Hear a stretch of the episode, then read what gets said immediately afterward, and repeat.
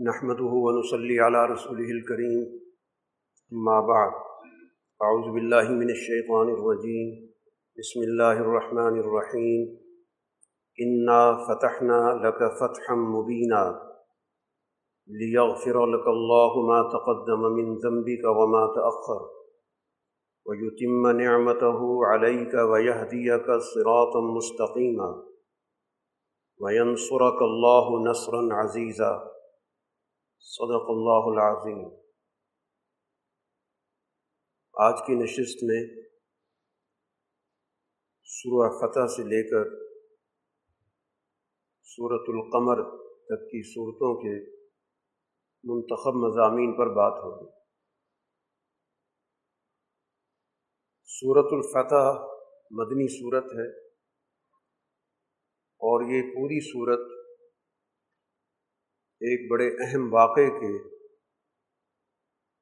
حوالے سے نازل ہوئی۔ اسی سورہ کے اندر ذکر ہے کہ جب رسول اللہ صلی اللہ علیہ وسلم کو اور آپ پر ایمان لانے والی وہ جماعت جو مکہ سے ہجرت کر کے آئی تھی، اس کو چند سال مدینہ میں گزرے تو مکہ مکرمہ اور خاص طور پر بیت اللہ سے جو اتنا عرصہ دور رہے، ان کے دلوں کے اندر بیت اللہ جانے کی طلب موجود تھی، اور رسول اللہ صلی اللہ علیہ وسلم نے ایک خواب دیکھا جو اس سورہ کے آخری رکوع میں اس کا ذکر بھی ہے، اور اس خواب میں آپ اور آپ کی جماعت بیت اللہ کا طواف کرتے دکھائی۔ تو رسول اللہ صلی اللہ علیہ وسلم نے اپنے اس خواب کا صحابہ اکرام کے سامنے تذکرہ کیا اور انبیاء علیہ الصلاۃ والسلام کی جو اللہ تعالیٰ نے رہنمائی کے ذرائع متعین کیے ہیں، انہی میں سے ایک ذریعہ خواب بھی۔ انبیاء کے خواب محض خیالات نہیں ہوتے، بلکہ وہ بھی در حقیقت اللہ تعالیٰ کی طرف سے رہنمائی کا ذریعہ ہو، اس کو بھی وحی سمجھا جاتا ہے۔ فرق سے اتنا ہوتا ہے کہ جو بیداری کی وحی ہے وہ جن الفاظ میں آتی ہے وہ اپنے حقیقی مفہوم میں پیش نظر ہوتے ہیں، اور جو خواب کی وحی ہوتی ہے اس کی تعبیر کی ضرورت پیش آتی ہے کہ یہ منظر، یہ الفاظ یا جو کچھ بھی اس میں دیکھا سنا گیا ہوتا ہے تو یہ کس مفہوم کی نمائندگی کرتے ہیں، جس کو ہم عام طور پہ تعبیر کہتے ہیں۔ تو بہرحال رسول اللہ صلی اللہ علیہ وسلم نے جب خواب کا ذکر کیا تو صحابہ کے دلوں میں پہلے سے شوق موجود تھا، اور ان سب نے یہ خیال کیا کہ اس خواب کی جو حقیقت ہے یا تعبیر ہے وہ فوری طور پر ظہور پذیر ہو، چنانچہ اسی کے مطابق تیاری شروع ہو گئی کہ ہم اس سال جا کے مکہ مکرمہ میں عمرہ ادا کریں۔ رسول اللہ صلی اللہ علیہ وسلم نے اعلان عام کیا، سب لوگوں کو اس بات کی دعوت دی، اور احرام کے ساتھ یہ سفر شروع ہوتا۔ دوسری طرف مکہ مکرمہ میں جو قریش کی حکومت موجود تھی تو وہ بھی ہمیشہ سنگن میں تو رہتی تھی، کبھی اپنا جاسوسی کا نظام تھا۔ ان تک یہ بات پہنچی کہ مسلمان مکہ کی طرف آ رہے ہیں، چنانچہ بجائے اس کے کہ وہ اس بات کا خیال رکھتے اور جو ہمیشہ سے جزیرۃ العرب کی روایت رہی ہے کہ بیت اللہ کی طرف جو بھی حالت احرام میں آتا تھا تو اس کی قدر کی جاتی تھی، اس کا احترام کیا جاتا تھا، اس کو عزت دی جاتی تھی،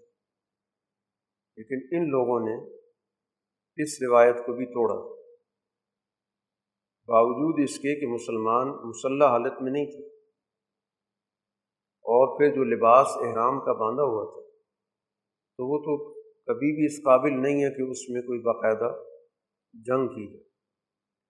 جنگ کا اپنا ایک لباس ہوتا ہے، اور مسلمانوں کے پاس سوائے ایک تلوار کے، اور وہ اس دور کی روایت تھی جب بھی کوئی شخص سفر پہ جاتا تھا تو اپنے ساتھ ایک تلوار رکھا کرتا تھا، اس کا جنگ سے بھی کوئی تعلق نہیں تھا۔ تو ان لوگوں نے رسول اللہ صلی اللہ علیہ وسلم کے اس سفر کو حدیبیہ کے مقام پہ روکا، اور اتفاق کی بات ہے کہ رسول اللہ صلی اللہ علیہ وسلم کی جو اونٹنی تھی وہ بھی اسی موقع پر بیٹھ گئی، اس نے بھی آگے جانے سے انکار کر دیا۔ صحابہ نے کافی کوشش کی، رسول اللہ صلی اللہ علیہ وسلم نے کہا کہ یہ اللہ کے حکم سے رکی، اور پھر یہاں پر وہ گفت و شنید شروع ہوئی، بات چیت ہوئی، مسلمانوں کی طرف سے ان کو بتایا گیا کہ ہمارا مقصد صرف اور صرف عمرہ ادا کرنا ہے، اور عمرے کی ادائیگی کے بعد ان کا واپسی کا سفر، ان کے اور کوئی عزائم نہیں۔ اس مقصد کے لیے قریش کی طرف سے بھی نمائندے آئے، خود رسول اللہ صلی اللہ علیہ وسلم کی طرف سے بھی مکہ مکرمہ میں براہ راست جو مکہ کا نظام تھا اس سے بات چیت کے لیے نمائندہ بھیجا گیا۔ اس مسئلے پر مشاورت ہوئی، اور اس پہ اتفاق ہوا کہ حضرت عثمان غنی رضی اللہ تعالیٰ عنہ کو بھیجا گیا، اس لیے کہ حضرت عثمان اموی خاندان سے تعلق رکھتے ہیں، اور مکہ میں اس وقت امویوں کی حکومت، تو شاید اس ناطے اس تعلق جو رشتہ داری کا ایک تعلق بنتا ہے اس کا شاید حیا کریں، اور اس وجہ سے وہ مسلمانوں کو مکہ میں پرامن طریقے سے داخل ہونے کی اجازت۔ حضرت عثمان غنی رضی اللہ تعالیٰ عنہ وہاں پر گئے، اور ان کو کافی سمجھانے کی کوشش کی کہ مسلمانوں کی اور رسول اللہ صلی اللہ علیہ وسلم کی آمد صرف اور صرف تعظیم شاعر اللہ کے لیے، جو اللہ کے شاعر ہیں، بیت اللہ ہے، اور بیت اللہ کے ارد گرد جو نشانیاں ہیں ابراہیم علیہ الصلاۃ والسلام کے دور کی، اور جن کے ذریعے اللہ کی عظمت کا اظہار ہوتا ہے، تو صرف یہ سفر اس نقطہ نظر سے ہے، اس کے اور کوئی مقاصد نہیں، اور قرائن اور ظاہری حالات بھی اس کی تائید کرتے ہیں۔ انہوں نے حضرت عثمان رضی اللہ تعالیٰ عنہ کو شخصی طور پر تو یہ کہہ دیا کہ آپ چونکہ آ چکے ہیں تو آپ بیت اللہ کا طواف کر لیں، عمرہ اپنا ادا کر لیں، لیکن حضرت عثمان رضی اللہ تعالیٰ عنہ نے واضح کر دیا کہ وہ اپنی کسی انفرادی نگی کے لیے نہیں آئے، وہ ایک اجتماعیت کا حصہ ہے، اور اس اجتماعیت سے کٹ کے وہ کسی نیکی کا کوئی تصور نہیں رکھتا۔ وہ رسول اللہ صلی اللہ علیہ وسلم کی امارت میں آئے ہیں، ان کی قیادت میں آئے ہیں، اور اگر قیادت کو اجازت نہیں دی جا رہی تو اس کی کسی فرد کو بھی اس بات کا کوئی استحقاق نہیں کہ وہ اپنے ذاتی نیکی کے جذبے سے اس کام کو کرے، وہ اسی احرام کی حالت میں ہی رہے مکہ کے اندر، اور اسی حالت میں ہی واپس آئے۔ تو بھارت کچھ دن جب وہاں پر ان کی گفت و شنید میں گزرے، تو اسی دوران ایک افواہ پھیلی اور مسلمانوں تک بھی پہنچی کہ حضرت عثمان کو مکہ کے لوگوں نے شہید کر دیا۔ تو اس موقع پہ رسول اللہ صلی اللہ علیہ وسلم نے ایک بیعت لی، اس کا بھی اس صورت کے اندر ذکر ہے، ایک درخت کے نیچے آپ تشریف فرما ہوئے، اور صحابہ سے جو 1500 کی تعداد میں صحابہ موجود تھے ان سے آپ نے یہ بیعت لی تھی۔ اس میں سب سے پہلے آپ نے اپنا ہاتھ پھیلایا دایاں ہاتھ اور اس پہ اپنا بایاں ہاتھ پہلے رکھا کہ سب سے پہلے میں خود بیعت کروں، اور پھر سب صحابہ نے آپ کے دائیں ہاتھ پہ بیعت کی۔ وہ بیعت اس بات کی کہ ہم حضرت عثمان رضی اللہ تعالیٰ عنہ کے قتل کا بدلہ لیں، قصاص لیں، کیونکہ انہوں نے بہت سارے قوانین اور روایات کو توڑا۔ ایک تو یہ کہ ایک ایسے شخص کو جس کے ذمے کسی قسم کا کوئی جرم نہیں، اس نے کبھی کسی کو قتل نہیں کیا، تو ایک ایسے شخص کو قتل کرنا جو بالکل معصوم ہو، اس کے ذمے کوئی خون نہ ہو، تو اس کا قصاص ہوتا ہے۔ پھر وہ احرام کی حالت میں ہو، پھر وہ باقاعدہ سفیر بن کے آیا ہو، تو بہت ساری جہاد تھیں، اور ہر لحاظ سے گویا ان کی جو سزا ہے مقابلے کی صورت میں وہ بنتی تھی کہ ان سے مقابلہ کیا جائے اور اس بدلہ لیا جائے۔ ان بیعت کرنے والوں کے لیے اسی سورہ کے اندر اللہ تعالیٰ کی طرف سے رضامندی کا اعلان بھی ہے، اسی وجہ سے اس بیعت کو بیعت رضوان کہا جاتا ہے کہ اللہ کی رضامندی والی بیعت۔ لیکن بعد میں ظاہر ہے کہ یہ خبر درست ثابت نہیں ہوئی اور حضرت عثمان واپس تشریف لے آئے۔ پھر اسی طرح قریش کی طرف سے بھی نمائندے بات چیت کے لیے آتے رہے، بالآخر ایک معاہدے پر اتفاق ہوا۔ اسی معاہدے کو صلح حدیبیہ کہا جاتا ہے۔ اس میں جو شقیں طے ہوئی اور یہ معاہدہ پھر باقاعدہ لکھا گیا، اور اس کو حضرت علی رضی اللہ تعالیٰ عنہ نے رسول اللہ صلی اللہ علیہ وسلم کی طرف سے لکھا۔ جب اس معاہدے کے لکھنے کا آغاز ہوا تو سب سے پہلے تو اس چیز پہ بحث ہو گئی کہ حضرت علی نے اس کے آغاز میں یہ لکھا کہ یہ محمد الرسول اللہ صلی اللہ علیہ وسلم کی طرف سے قریش سے یہ معاہدہ ہے، تو وہ اس پہ بگڑے قریش کہ ہم تو آپ کو اللہ کا رسول مانتے نہیں، اگر ہم آپ کو اللہ کا رسول مانتے تو ہمارا آپ کا اختلاف ہی ختم، اختلاف ہے ہی یہی، اس لیے اس لفظ کے ساتھ تو معاہدہ نہیں ہو سکتا۔ حضرت علی رضی اللہ تعالیٰ عنہ بھی اس پہ ڈٹ گئے کہ یہ لفظ اسی طرح ہی رہے گا۔ پھر رسول اللہ صلی اللہ علیہ وسلم نے اس میں مداخلت کی اور حضرت علی رضی اللہ تعالیٰ عنہ سے کہا کہ ہمارا مقصد صلح کرنا ہے، یہ نہیں مانتے تو ان کے نہ ماننے سے تو کوئی حقیقت نہیں بدل سکتی،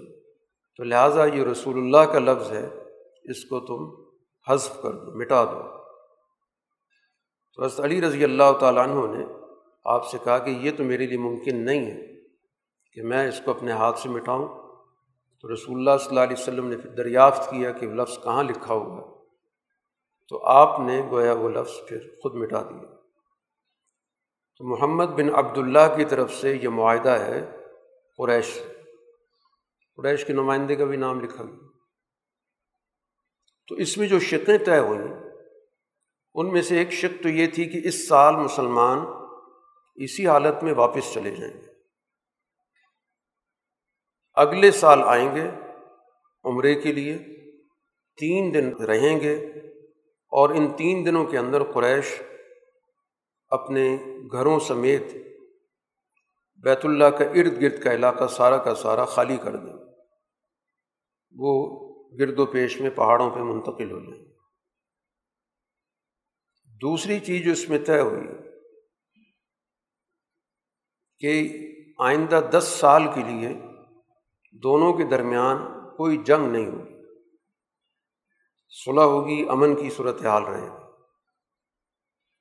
تیسری بات اس میں جو طے ہوئی کہ اس عرصے میں اگر مسلمانوں کی طرف سے کوئی شخص مرتد ہو کر مکہ آتا ہے تو مکہ کے لوگ اسے واپس نہیں کریں گے، اور اگر اس کے برعکس مکہ مکرمہ سے کوئی شخص مسلمان ہو کر مدینہ جائے گا تو اسے واپس کیا جائے گا۔ اس شق پہ کافی گفتگو ہوتی رہی، بار رسول اللہ صلی اللہ علیہ وسلم نے اس کو قبول کر لیا، لیکن ابھی تحریر میں یہ بات نہیں آئی تھی کہ اسی دوران ایک بڑا ہی جذباتی واقعہ پیش آیا کہ ابو جندل رضی اللہ تعالیٰ عنہ جو کہ اس وقت مکہ مکرمہ میں گرفتار تھے اور گرفتار بھی اپنے والد کی نگرانی میں تھے، اور وہی والد اس وقت حدیبیہ میں قریش کی طرف سے صلح کی گفتگو کر رہے تھے، تو ابو جندل نے آتی ہی ظاہر ہے کہ اپنی داستان سنائی جو ان کے ساتھ ظلم ہو رہا تھا، بیڑیوں میں تھے، اور مسلمانوں سے درخواست کی کہ مجھے اب دوبارہ ان کے حوالے نہ کیا جائے۔ تو حضور صلی اللہ علیہ وسلم نے بھی قریش کے اس نمائندے کو کہا کہ ابھی تو ہم نے معاہدہ لکھا نہیں ہے، تو لہٰذا ابھی تو اس کا اطلاق نہیں ہو سکتا، جب معاہدہ لکھ لیا جائے گا تو پھر ظاہر اس پہ عمل درآمد شروع ہوتا ہے، تو لہٰذا یہ ابو جندل ہمارے ساتھ ہی رہے گا۔ لیکن اسی پر گویا کہ معاہدہ رک گیا، قریش نے انکار کر دیا کہ اگر ابو جندل کو واپس نہ کیا گیا تو یہ معاہدہ ہوگا ہی نہیں۔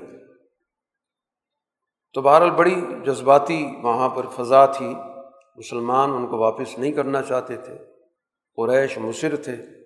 بالآخر رسول اللہ صلی اللہ علیہ وسلم نے حضرت ابو جندل کو تسلی دی، حوصلہ دلایا، اور کہا کہ اللہ تعالیٰ تمہارے لیے کوئی راستہ نکالے گا، تم ابھی چلے جاؤ۔ اور اس موقع پر آپ نے باقاعدہ وہاں پر قریش کے دو آدمیوں سے ضمانت بھی لی کہ اس کو کسی قسم کی کوئی تکلیف یا اذیت نہیں پہنچائی جائے۔ تو بہرحال وہ اس طرح واپس ہو گئے۔ تو یہ واقعات گویا کہ قرآن حکیم نے یہاں پہ ذکر کی، اور یہ جو شق تھی، خاص طور پر آخری شق، یہ مسلمانوں کے لیے بہت زیادہ تکلیف دہ تھی، اور یہ واقعہ بھی ان کے سامنے ہو چکا تھا، اور سب لوگوں کے جو دلوں پہ بڑا بوجھ تھا۔ رسول اللہ صلی اللہ علیہ وسلم نے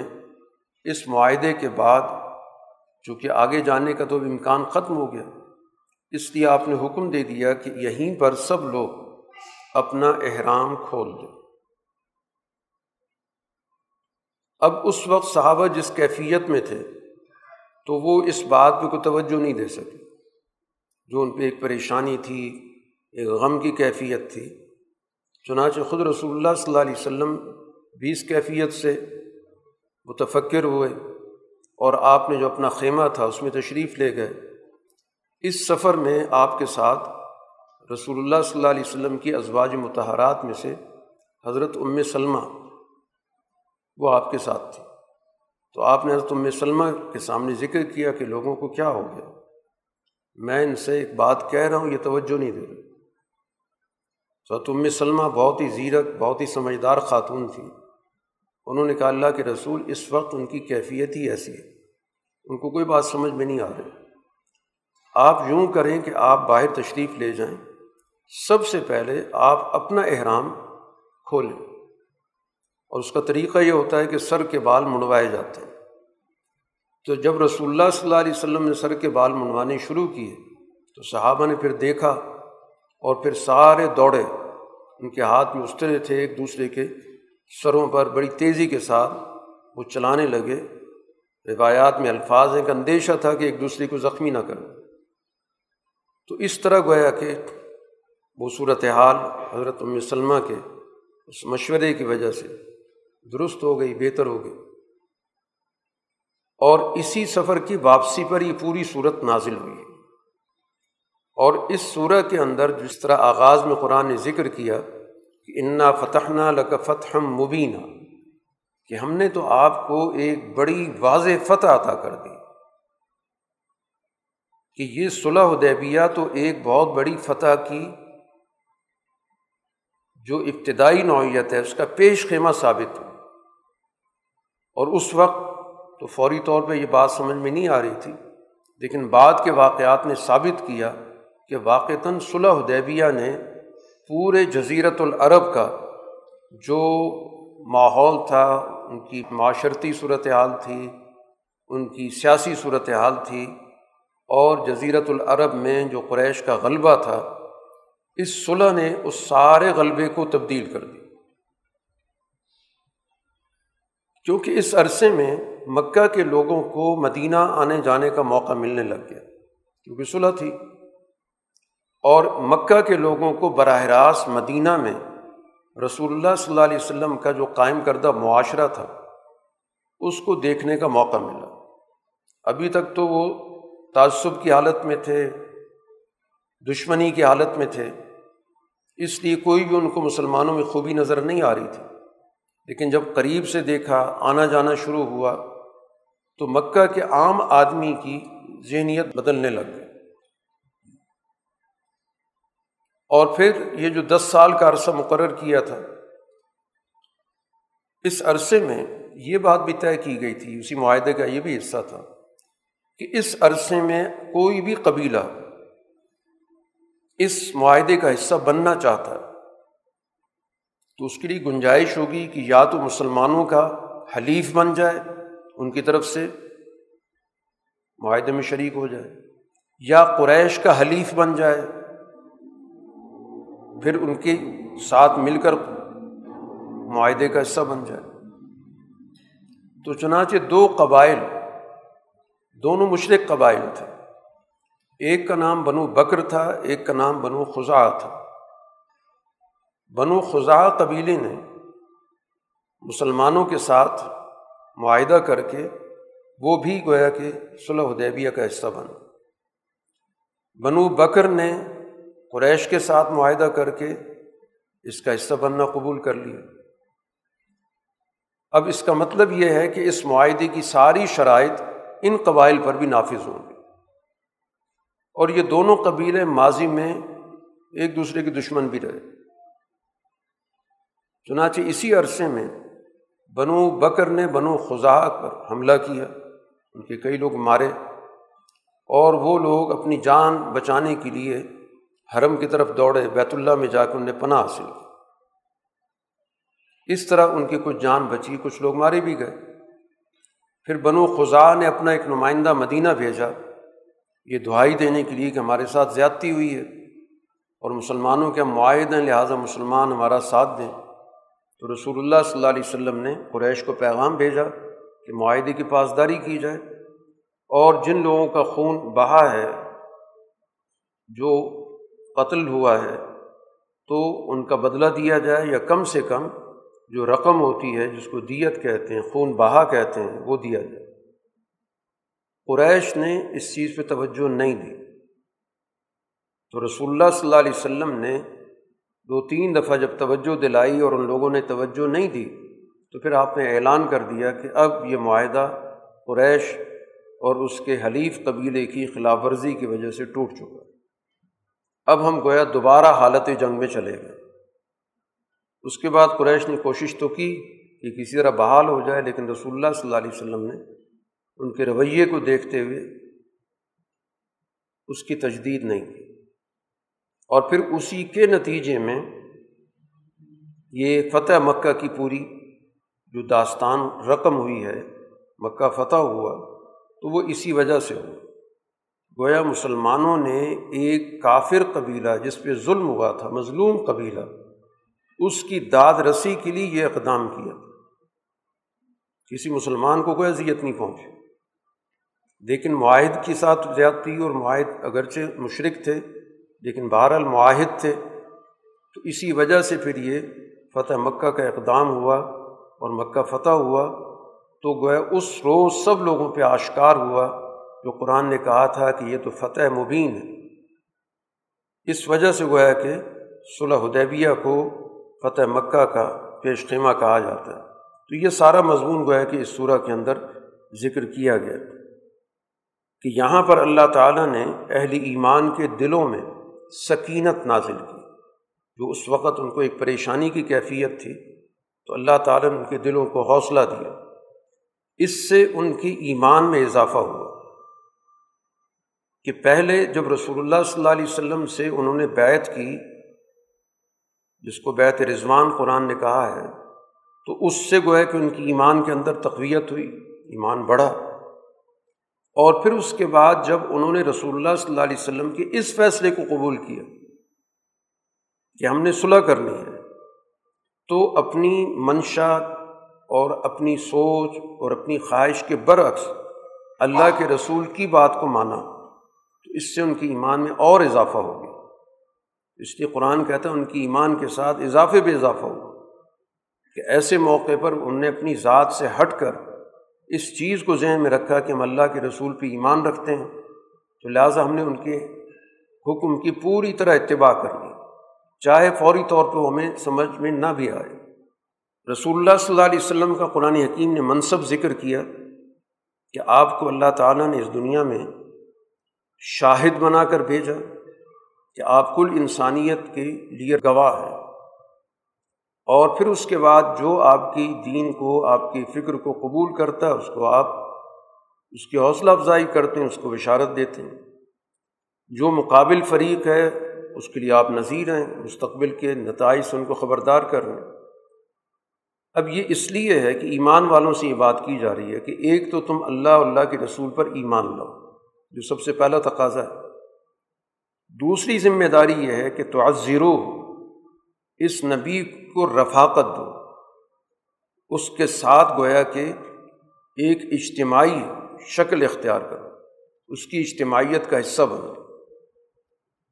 اور تیسری بات، اس نبی کو توقیر دو، اس کی عظمت اپنے دلوں کے اندر پیدا کرو، اور اللہ کی صبح شام تسبیح بیان کرو۔ یہ تمہاری بنیادی ذمہ داری ہے۔ قرآن کہتا ہے یہ جو آپ سے بیعت کر رہے تھے، یہ حقیقت میں اللہ سے بیعت کر رہے تھے، اللہ کا ہاتھ ان کے ہاتھوں پر تھا۔ تو رسول اللہ صلی اللہ علیہ وسلم گویا اللہ کی طرف سے یہ نمائندگی کر رہے ہیں، تو یہ ایک بہت بڑا اعزاز ہے ان لوگوں کا جو اس بیعت میں شریک ہوئے۔ اب جیسے ذکر ہوا تھا کہ جب رسول اللہ صلی اللہ علیہ وسلم نے مدینہ سے سفر شروع کیا تھا تو اعلان عام تھا، گرد و پیش کے لوگوں کو بھی دعوت دی گئی تھی جو مختلف دیہاتوں کے اندر رہتے تھے، لیکن یہ لوگ پیچھے رہ گئے۔ قرآن ان کے رویوں کا ذکر کر رہا ہے،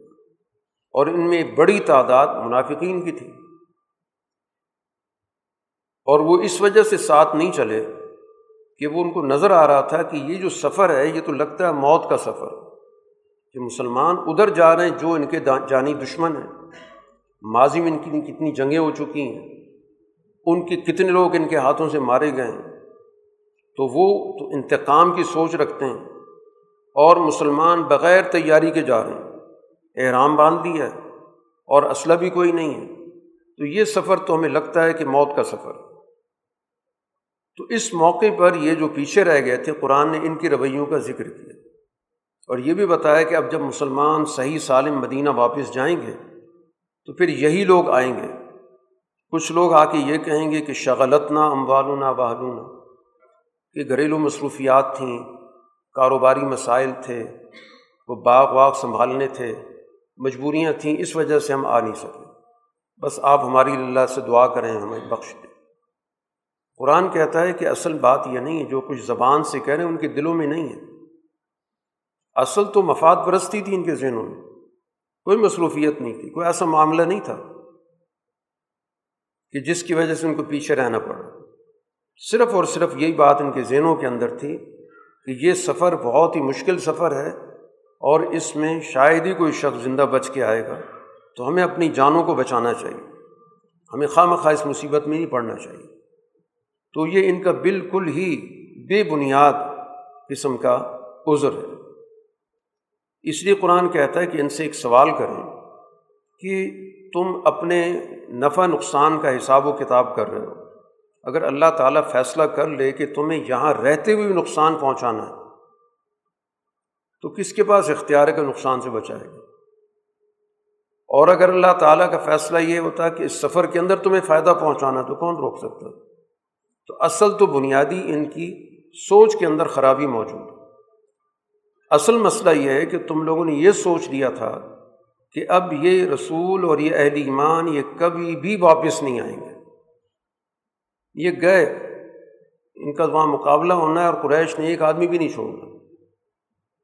یہ ان کے دلوں کے اندر گویا کہ برائی بڑی مزین ہو گئی کہ مسلمان تو اپنے آخری سفر پہ جا رہے ہیں، اس وجہ سے یہ لوگ پیچھے رہے۔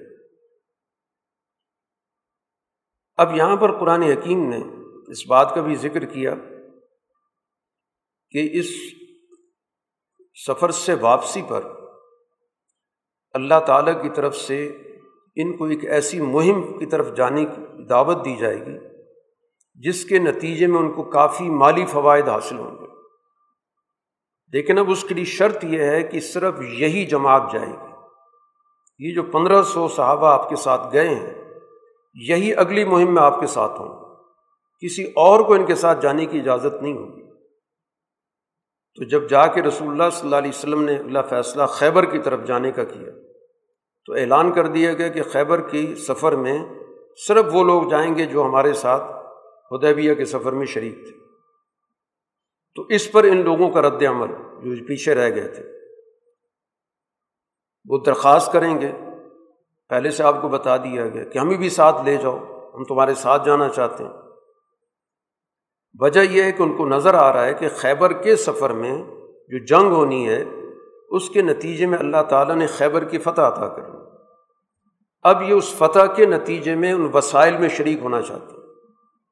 تو ان کو کہہ دو قطعاً ایسا نہیں ہو سکتا، لن تتبعونا کذالکم، بالکل تم ہمارے ساتھ نہیں چلو گے۔ تو پھر یہ یوں بھی کہیں گے کہ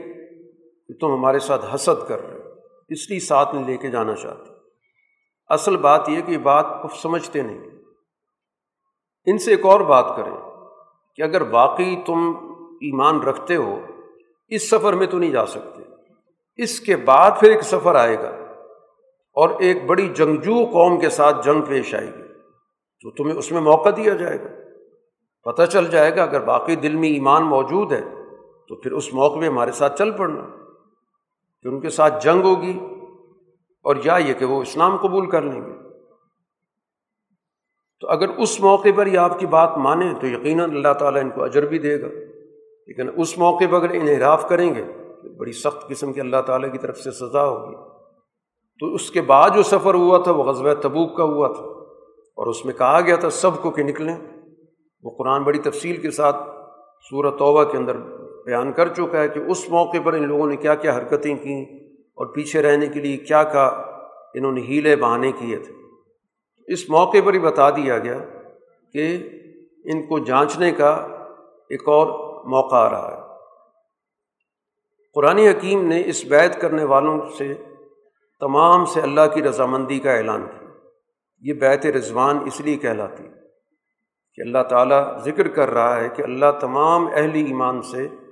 راضی ہو گیا جنہوں نے درخت کے نیچے آپ سے بیعت کی تھی۔ اللہ نے ان کے دلوں میں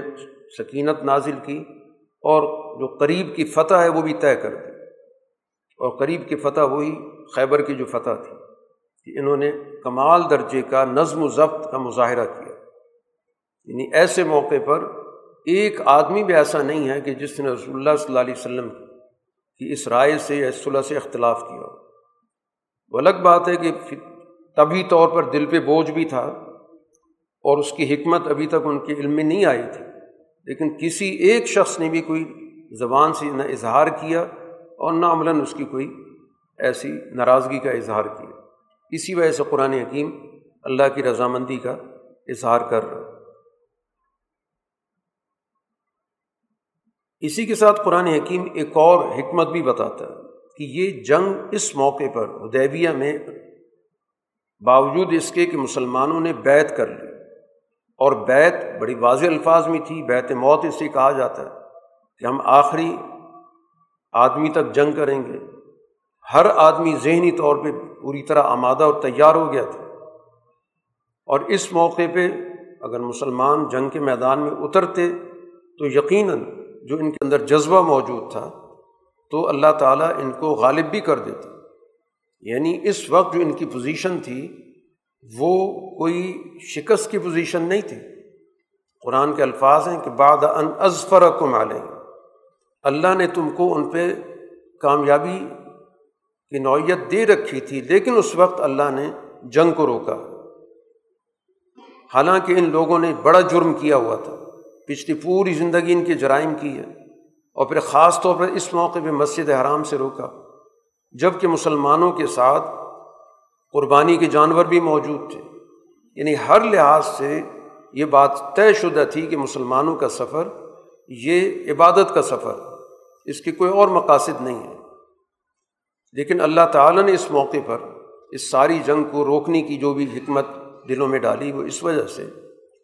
کہ بہت سارے مسلمان مکہ کے اندر بھی موجود تھے، جنہوں نے اپنا ایمان چھپایا ہوا تھا، مستضعفین تھے، کمزور لوگ تھے، اور جب جنگ ہوتی تو ظاہر مسلمان دوسری سمت میں تھے، تو جنگ کے نتیجے میں وہ مسلمان بھی ہدف بن سکتے تھے جو مکہ کے اندر موجود تھے۔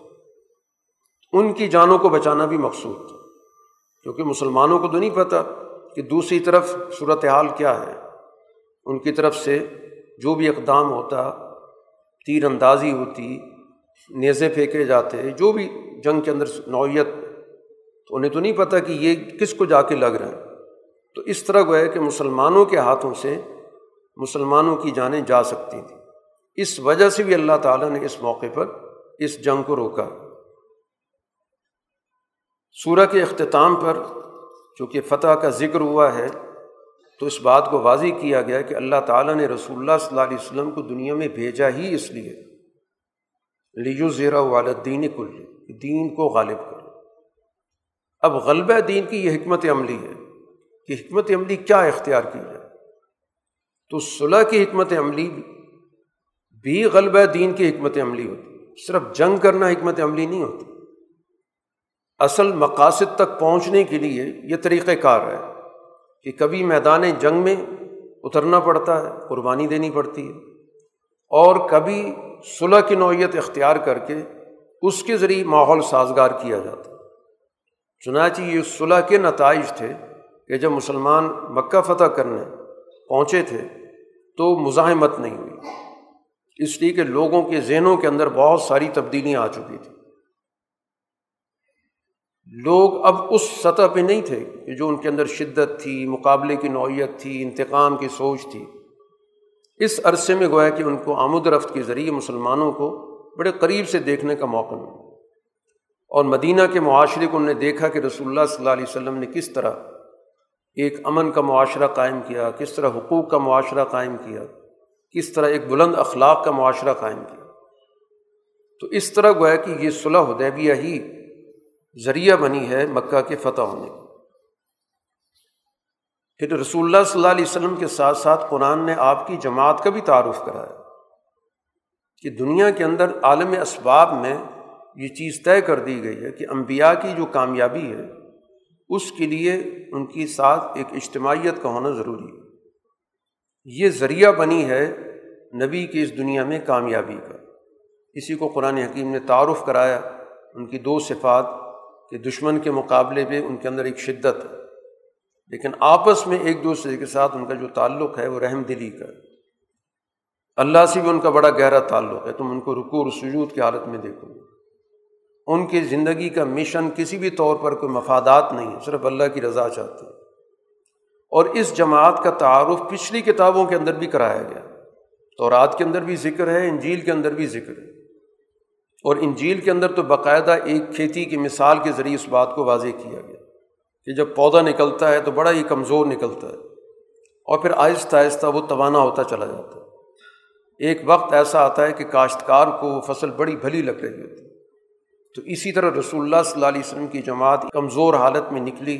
آہستہ آہستہ اس کو تقویت ملنے لگی، اور اب گویا کہ حضور صلی اللہ علیہ وسلم کو وہ منظر دیکھ کے آپ کو ایک مسرت کا احساس ہوتا ہے، لیکن دوسری طرف جو مقابل طاقت ہے وہ اس صورتحال سے خوف زدہ بھی ہے، پریشان بھی ہے، اور غصے کی حالت میں بھی۔ سورہ حجرات مدنی صورت ہے، اور مدنی صورتوں کے اندر بنیادی طور پر وہ تعلیمات بیان کی جاتی ہیں جن پر رسول اللہ صلی اللہ علیہ وسلم اپنے معاشرے کی باقاعدہ تشکیل کر رہے ہیں کہ کیسا معاشرہ آپ بنانا چاہتے تھے، اس کی کیا اصول ہیں، کیا ضابطے ہیں۔ تو یہاں پر وہ تمام ضابطے بتائے گئے کہ جو ایک دینی معاشرے کے لیے بنیاد بنتے ہیں۔ سب سے پہلے تو رسول اللہ صلی اللہ علیہ وسلم کی اس معاشرے کے اندر جو اہمیت ہے، جو آپ کی مرکزیت ہے، اس کو واضح کیا گیا کہ آپ کا حد درجہ دلوں میں بھی احترام ہو اور ظاہری طور پر بھی جو تمہارا طرز عمل ہے اس کے اندر بھی اس بات کو پیش نظر رکھو کہ کسی بھی کام سے آپ سے پیش قدمی نہیں ہونی چاہیے، گفتگو کے اندر بھی، عام زندگی کے معاملات میں بھی تمہارے ظاہری طور پر بھی اس بات کا اظہار ہونا چاہیے جو تمہارے دلوں کے اندر آپ کی محبت اور آپ کا احترام موجود ہے۔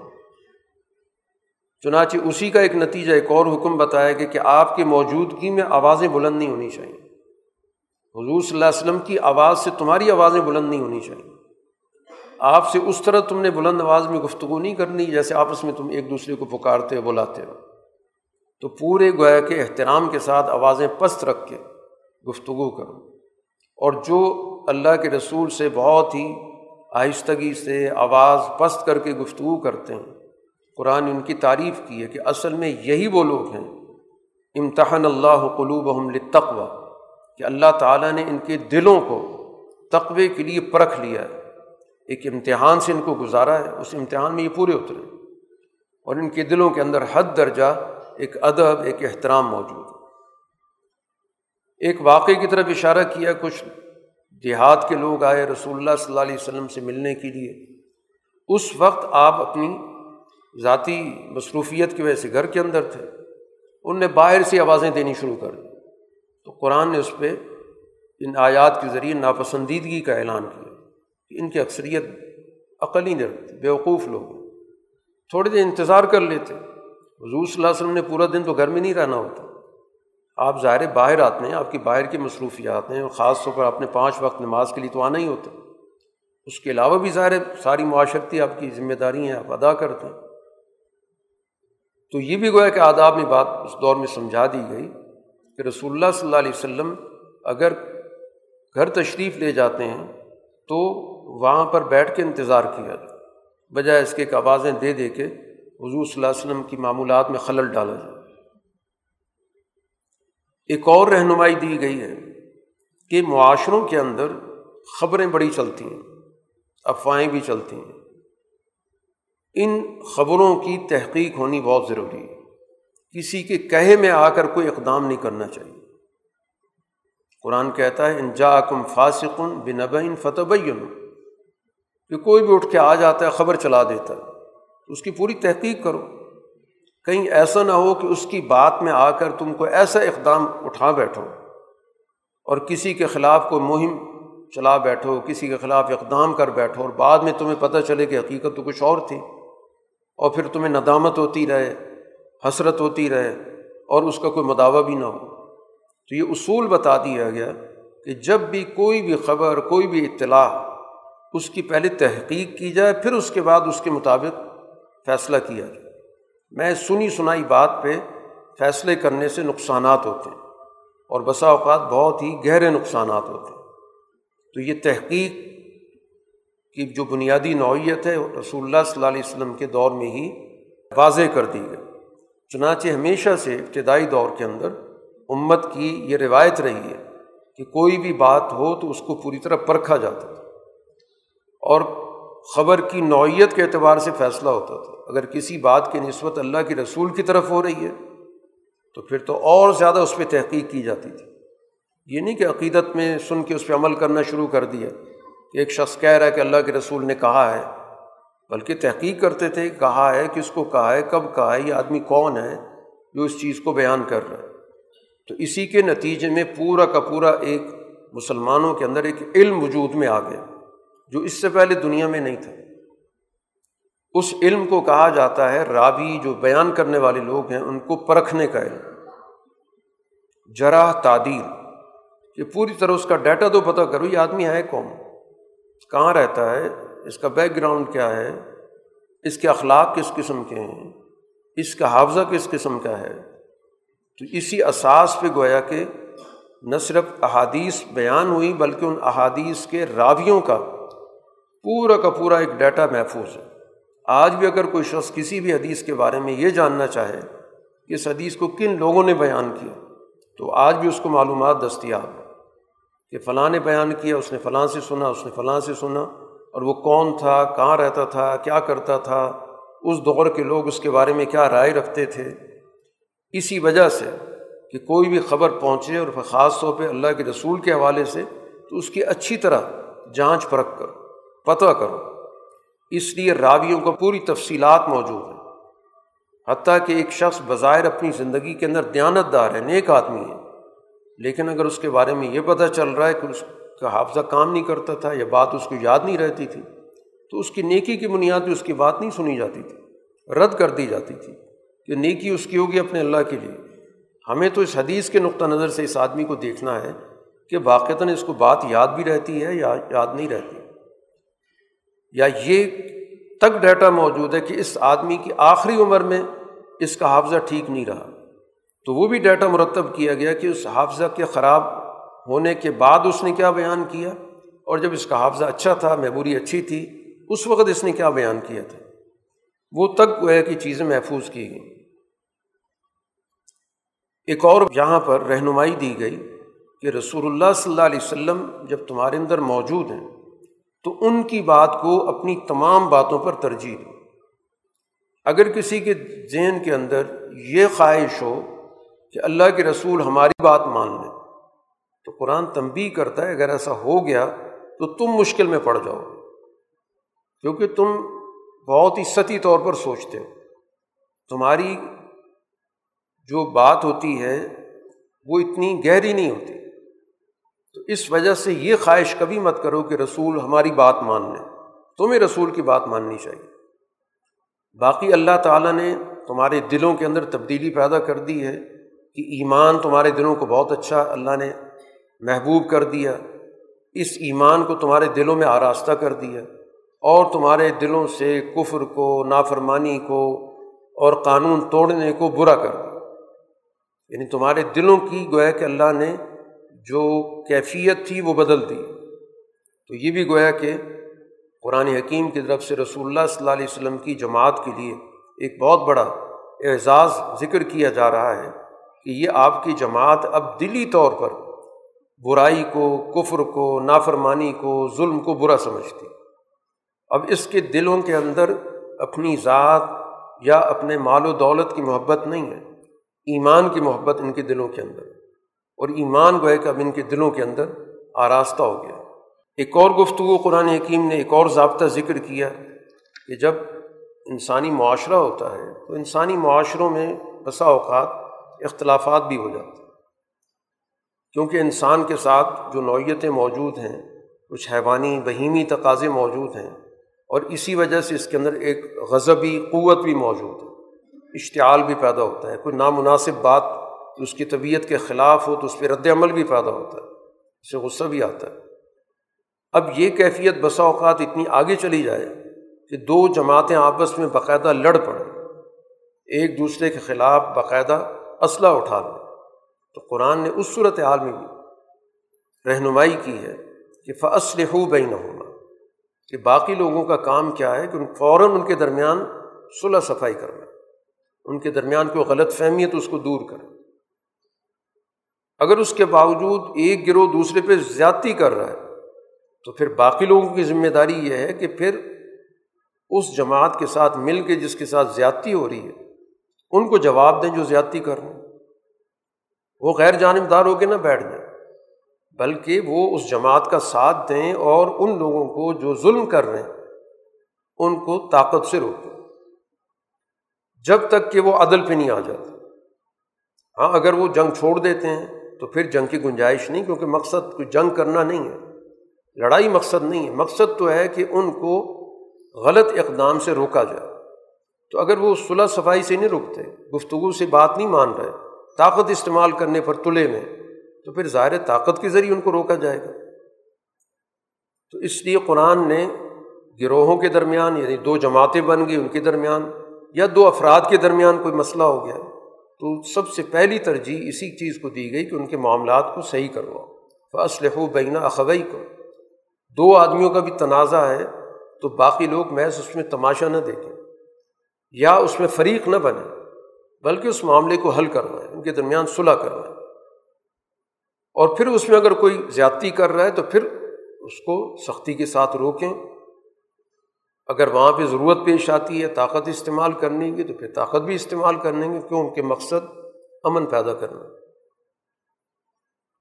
ایک اور بڑی بنیادی رہنمائی کی گئی کہ معاشروں کے اندر خرابی کیوں پیدا ہوتی ہے، کہ جب لوگوں کے ذہنوں کے اندر اپنی برتری کا تصور پیدا ہوتا ہے اور دوسرے کو حقیر سمجھتے ہیں، کسی بھی بنیاد پر، کہ نسل کی بنیاد پہ کہ ہماری نسل اعلیٰ ہے، دوسری کی نسل گھٹیا درجے کی ہے، ہم اعلیٰ زبان بولتے ہیں، ان کی زبان دوسرے درجے کی ہے، رنگت کی بنیاد پر کوئی نہ کوئی وجہ بن جاتی ہے، اور اس وجہ سے گویا کہ زبان سے دوسری کی حقارت کے الفاظ نکلتے ہیں، ان کے بارے میں کوئی ایسے الفاظ جس سے ان کی بے وقتی ثابت ہوتی ہے۔ انہی میں سے ایک صورت ہے تمسخر اڑانا۔ مذاق اڑانے کا مطلب یہ ہوتا ہے کہ مذاق اڑانے والا دوسرے کو حقیر سمجھ رہا ہے، اس سے روکا گیا۔ یا ایھا الذین آمنوا لا یسخر قوم من قوم، کوئی بھی گروہ دوسرے گروہ کا مذاق نہ اڑائے۔ ہو سکتا ہے کہ جس کا مذاق اڑایا جا رہا ہے وہ اخلاق میں اس سے کہیں بہتر ہو، ظاہری حالت کی وجہ سے تم ان کو کمزور سمجھ رہے ہو، حقیر سمجھ رہے ہو، پھر ان کا ٹھٹھا مذاق اڑا رہے ہو، تو یہی در حقیقت چیز بڑھتے بڑھتے جنگ تک لے جاتی ہے، اسی سے فساد پیدا ہوتا ہے۔ تو آغاز یہاں سے ہوتا ہے، تمسخر سے، حقیر جاننے سے، کوئی نہ کوئی بھپتی کس دی، کوئی نہ کوئی جملہ کہہ دیا، کوئی نہ کوئی اس کے بارے میں ایسا لفظ کہہ دیا جس سے رد عمل پیدا ہوا، اشتعال پیدا ہوا۔ اور اسی طرح قرآن نے خاص طور پر، ویسے تو قرآن کا ایک عمومی اسلوب ہے کہ وہ عمومی گفتگو کرتا ہے اور مخاطب اس کے دونوں صنفیں ہوتی ہیں، مرد بھی مخاطب ہیں، عورتیں بھی مخاطب ہیں، لیکن کچھ مقامات پر قرآن نے خاص طور پر خواتین کا علیحدہ بھی ذکر کیا، اور یہاں بھی ایسا ہی کیا کہ خواتین کو بھی خاص طور پہ مخاطب کیا کہ عورتوں کی کوئی جماعت کسی دوسری جماعت کا مذاق نہ اڑائے، کسی بھی وجہ سے، ان کی ظاہری شکل و صورت کی وجہ سے، ان کی مال و دولت کی بنیاد پر، ان کے رہن سہن کی وجہ سے، وغیرہ وغیرہ۔ ہو سکتا ہے کہ جن کا تم مذاق اڑا رہی ہو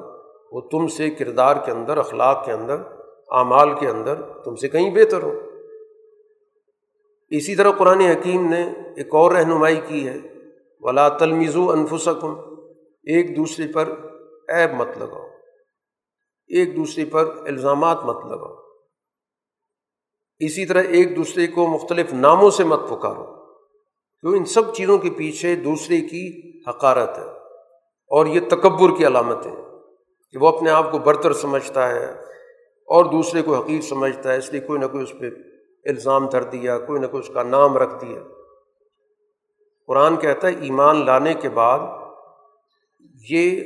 قانون توڑنا، دین کے تقاضوں سے انحراف کرنا ہی برا ہے، اور جو اس سے توبہ نہیں کرے گا وہ ظلم کرنے والے ہیں۔ جو معاشرے کے اندر اس طرح کی گروہیت پیدا کر رہے ہیں، یہ جو سوچ ہے یہ گروہیت کی سوچ ہے کہ ایک گروہ دوسرے کو کم سمجھتا ہے، حقیر سمجھتا ہے، ایک قوم دوسرے کو کم سمجھتی ہے، ایک جماعت دوسرے کو کم سمجھتی ہے، ظاہری وجوہات کی وجہ سے۔ تو سوسائٹی کے اندر جو بھی معاشرے کی وحدت کو توڑے گا تو وہ ظالم ہے، اس نے ظلم کیا ہے۔ اسی طرح ایک اور ہدایت دی گئی کہ سوسائٹی کے اندر تعلقات کے بگاڑ میں ایک بڑی وجہ بدگمانی ہے، ایک کوئی نہ کوئی ذہن میں تصور پیدا کر لو جس کی کوئی اساس نہیں ہوتی، کوئی بنیاد نہیں ہوتی، ایک خیال ہوتا ہے۔ قرآن نے اس سے بھی منع کیا کہ بہت سارے اس طرح کے تخیلات سے، گمانوں سے بچو، کیونکہ کئی گمان گناہ ہوتے ہیں۔ تو اپنی سوچوں کو پاکیزہ رکھو، دوسروں کے بارے میں اچھا گمان رکھو، خواہ مخواہ بے بنیاد باتوں پر دوسروں کے بارے میں غلط تصورات رکھنا، غلط سوچ رکھ لینا، یہی چیزیں بڑھتے بڑھتے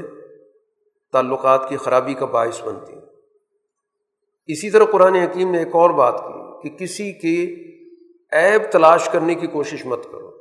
ٹٹولنے لگ جاؤ کہ اس کا بھید کیا ہے، کرتا کیا ہے، تاکہ کل اس کو شرمندہ کر سکیں یا اس کو بلیک میل کر سکیں۔ سختی سے منع کر دیا کہ ذاتی کسی کی عیب دری کرنا، تلاش کرنا، اس کے لیے تجسس کرنا، یہ غلط ہے۔ اگر کوئی اجتماعی مسئلہ ہے کہ قوم کا کوئی مسئلہ ہے، پوری معاشرے کا مسئلہ ہے، اس کو کوئی نقصان پہنچانا چاہتا ہے تو وہ تو پھر ریاست کا کام ہے کہ وہ اجتماعی مقاصد کے لیے، کوئی جاسوسی کا جیسے نظام ہوتا ہے وہ اجتماعی مقاصد کے لیے ہوتا ہے، اس میں فرد پیش نظر نہیں ہوتا۔ یہ جو افراد ایک دوسرے کے پیچھے پڑے رہتے ہیں اور اس کے نتیجے میں وہ ایک دوسرے کا ڈیٹا جمع کرتے رہتے ہیں، اس سے منع کر دیا، کیونکہ ہر آدمی کی زندگی میں ظاہر ہے کچھ نہ کچھ کمزور پہلو ہوتے ہیں، تو اگر وہ چھپے ہوئے ہیں اور اس سے معاشرے کو نقصان نہیں پہنچ رہا تو کسی کو اس بات کی اجازت نہیں کہ ان کا پروپیگنڈا کرے۔ اسی طرح قرآن حکیم نے معاشرے کی بہتری کے لیے یہ بھی ہدایت دی کہ ایک دوسرے کی غیبت مت کرو، کسی کے عدم موجودگی میں وہ بات کرنا جو درست ہو لیکن اس آدمی کو اس کا ذکر برا لگے، اس کو غیبت کہتے ہیں۔ رسول اللہ صلی اللہ علیہ وسلم نے غیبت کی یہی تعریف کی، اور باقاعدہ آپ سے سوال بھی ہوا کہ اللہ کے رسول ہم وہ بات کریں جو موجود ہے اس کے اندر تو بھی غیبت ہے؟ آپ نے کہا اگر وہ بات جو اس میں ہے ہی نہیں تم کر رہے ہو تو بہتان ہے۔ غیبت ہوتی وہی چیز ہے جو اس آدمی میں خامی کمزوری موجود ہے، اور ہم اس کے سامنے اگر اس کا ذکر کریں گے تو اس کو برا لگے گا، اس لیے ہم اس کے سامنے نہیں کرتے، اس کی عدم موجودگی میں کرتے ہیں، اسی کو غیبت کہتے ہیں۔ اور اس کی شدت خود قرآن نے جن الفاظ کے ساتھ بیان کی ہے کہ کیا تم میں سے کوئی شخص یہ پسند کرے گا کہ اس کا ایک مردہ بھائی ہو، اس کی لاش پڑی ہوئی ہے اور وہ اس لاش سے گوشت کاٹ کے کھائے، یعنی اس کا تذکرہ ہی تمہیں کراہت دے گا کہ ایک تو انسان ہے، پھر وہ اس انسان سے ہمارا رشتہ ہے کہ وہ بھائی ہے، تیسرا یہ کہ وہ فوت ہو چکا ہے، اس کی لاش پڑی ہے، اور ایک شخص اس کے گوشت کھانے کا تصور ہی نہیں کر سکتا۔ تو یہ اس چیز کی جو برائی ہے وہ بیان کرنے کے لیے مثال دی گئی کہ غیبت بالکل اسی طرح۔ ہاں اگر اس سے کوئی نقصان ہو رہا ہے اور دوسروں کو آپ اس نقصان سے بچانے کے لیے کوئی بات کرتے ہیں تو اس کی تو نوعیت مختلف ہوگی۔ اصل مقصد کسی کو نقصان سے بچانا نہیں ہے، نہ اس کی اصلاح مقصد ہے، محض مجلس آرائی ہے۔ جیسے معاشرے کے اندر ایک رواج ہوتا ہے کہ دو آدمی بیٹھتے ہیں تو تیسرے آدمی کو خواہ مخواہ زیر بحث لا رہے ہیں، کوئی مقصد نہیں ہے، تو یہ وہ غیبت کہلاتی ہے۔ یا تو اس کے پیچھے کوئی مقصدیت ہے، ہم کسی آدمی کو اس آدمی کے نقصان سے بچانا چاہتے ہیں، اس کو اس کی حقیقت کا پتہ چلے تاکہ کل اس کو دھوکہ نہ ہو، تو اس کا تو مقصد ہم ایک آدمی کا تحفظ ہے یا ایک معاشرے کا تحفظ ہے، مقصد کچھ بھی نہیں ہے، محض بیٹھ کے ہم ایک دوسرے کے عیب تلاش کر کے اور ایک دوسرے کو ذکر کر رہے ہیں۔ ان تمام چیزوں کے ذکر کرنے کے بعد قرآن نے ایک بڑی اصولی بات کی ہے کہ یہ جتنی بھی انسان ہیں دنیا کے اندر یہ پوری کی پوری ایک وحدت ہے، یہ سارے انسان گوئے کہ ایک ہی جماعت ہے، اس میں ایسا کوئی نہیں کہ کوئی بہت اعلیٰ درجے کا ہے، کوئی بہت گھٹیا درجے کا ہے، کوئی درمیانے درجے کا ہے، تمام انسان اللہ تعالیٰ نے ایک مرد ایک عورت سے پیدا کیا، اس لیے ان کے درمیان اونچ نیچ کا تو کوئی سوال پیدا ہی نہیں ہوتا۔ آغاز ان کا ظاہر ہے کہ دو افراد سے، بالکل اسی طرح جیسے دنیا کے اندر ایک خاندان بنتا ہے تو اس خاندان کا تصور کیا ہوتا ہے، اس خاندان کے جتنے بھی افراد ہیں وہ برابر سمجھے جاتے ہیں، اگر اس میں آپ کسی کو بڑا چھوٹا کرتے ہیں تو یہ اس خاندان کی تباہی ہوتی ہے، وہ خاندان اسی وجہ سے بکھر جاتا ہے، اور اس آدمی کو برا سمجھا جاتا ہے کہ جس نے خاندان کو اس وجہ سے توڑا ہے۔ تو اسی طرح کل انسانیت میں ایک بڑا خاندان ہے، باقی اس کے اندر قبائل ہیں، گروہ ہیں، جماعتیں ہیں، وہ صرف تعارف کے لیے، پہچان کے لیے، جیسے آدمیوں کے ہم نے علیحدہ علیحدہ نام رکھے ہوئے تو اس کا مقصد کیا ہوتا ہے کہ ہمیں پہچان ہو جاتی ہے کہ اس نام کا فلاں آدمی ہے، اس نام کا فلاں آدمی ہے۔ تو اسی طرح قبیلوں کے بھی اپنے اپنے نام ہیں، وہ بھی پہچان کے لیے، تاکہ ہمیں پتہ چل جائے کہ اس کا یہ قبیلہ ہے، اس کا یہ قبیلہ ہے، دوسرے آدمی کا کچھ اور قبیلہ ہے، صرف تعارف کے لیے۔ اس کی بنیاد پہ نہ کوئی بڑا ہے نہ کوئی چھوٹا ہے، ان اکرمکم عند اللہ اتقاکم، تم میں سے اللہ کے ہاں معزز وہ ہے جس کے اندر تقویٰ ہے، جس کا جو صاحب کردار ہے، جو معاشرے کے لیے اجتماعی حقوق ادا کرتا ہے، جو عدل و انصاف قائم کرتا ہے۔ اور یہ ایک ایسی چیز ہے کہ جس کو ہر انسان اختیار کر سکتا ہے۔ جو باقی چیزیں وہ غیر اختیاری ہیں، وہ کسی ایک آدمی جس قبیلے میں پیدا ہو گیا وہ اپنے اختیار سے تو نہیں پیدا ہوا، اس کی وجہ سے اس کو ہم حقیر سمجھیں یا اس وجہ سے ہم اس کو بہت معزز سمجھیں۔ مقابلہ ہوتا ہے اختیاری چیزوں میں، تو عزت کا معیار وہ بتایا گیا جس کو ہر آدمی حاصل کر سکتا ہے، جس کے اندر بھی تقویٰ آ جائے گا، جو بھی اپنے کردار کو بہتر کر لے گا، جس کے اندر بھی اجتماعی سوچ آ جائے گی، جس کے اندر بھی خدا خوفی ہوگی، وہ کسی قبیلے سے تعلق رکھتا ہو، کسی زبان کوئی زبان بولنے والا بھی ہو۔ اسی کے ساتھ ایک بات اور بھی واضح کی گئی کہ یہ اصولی بات تو قرآن حکیم نے بیان کر دی، لیکن اس برابری کا، اس مساوات کا یہ مطلب نہیں ہوتا کہ اس کی بنیاد پہ آپ ذمہ داریاں دینے میں سب کو برابر سمجھیں۔ وہ اہلیت کی بنیاد پہ ہوں گے۔ کوئی شخص کہے کہ یہ سب برابر ہیں تو مجھے فلاں ذمہ داری دے دی جائے یا مجھ پہ فلاں اعتماد کیا جائے جیسے فلاں پہ کیا جا رہا ہے، تو یہ غلط فہمی ہے۔ ایک سسٹم کو، ایک نظام کو چلانے کے لیے اہلیت دیکھی جاتی ہے، اگر ایک میں اہلیت ہے ہی نہیں تو اس کو کس بنیاد پر وہ ذمہ داری دی جائے؟ یہ مساوات کے منافی نہیں ہے۔ مساوات کا تعلق ہے معاشرت سے کہ جہاں پہ لوگ رہتے ہیں حقوق کے اعتبار سے مساوات ہو، اس میں کوئی اونچ نیچ نہ ہو۔ ذمہ داریوں کے حوالے سے ظاہر دیکھا جائے گا کہ ان کے اندر کتنی اہلیت موجود ہے۔ اس لیے قرآن حکیم نے ذکر کیا کہ اس زمانے کے اندر جو دور دراز کے علاقے میں بدو رہتے تھے، جب پورا کا پورا ماحول میں تبدیلی آ گئی تو وہ بھی ظاہر ہے کہ انہوں نے بھی اسلام قبول کر لیا۔ اب وہ آ کے دعویٰ کرنے لگے کہ ہم بھی ایمان لے آئے۔ مقصد ان کے کہنا یہ کہ تھا کہ ہم بھی اسی طرح کی اہمیت رکھتے ہیں جس طرح کی آپ کی وہ جماعت جو آپ کے ساتھ ہمیشہ سے موجود ہے، جیسے ان کو ذمہ داریاں دی جا رہی ہیں، ان پہ اعتماد کیا جا رہا ہے، ہم بھی اسی درجے پہ پہنچ گئے۔ اس پہ قرآن حکیم نے کہا کہ ابھی تم ایمان نہیں لائے، ابھی تو تم نے صرف ظاہری اطاعت قبول کی ہے، ابھی تو تمہارے دلوں میں ایمان داخل ہی نہیں ہوا۔ ابھی تو چونکہ پورا ماحول بدل گیا تو ہر آدمی دائرۂ اسلام میں آ رہا ہے، ابھی تو وقت لگے گا، ایک تربیت ہوگی، اس عمل سے گزرو گے، پھر جا کر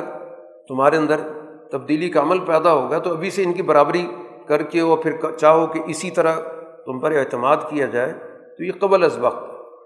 ہاں اگر تم سچے دل سے اللہ کے رسول کی اطاعت کرنے لگ جاؤ گے تو پھر اعمال میں کوئی کمی نہیں کی جائے گی، اعمال کا پورا پورا اجر دیا جائے گا، یہ نہیں کہ پہلے والوں کو کچھ اور تم کو کچھ اور دیا جائے۔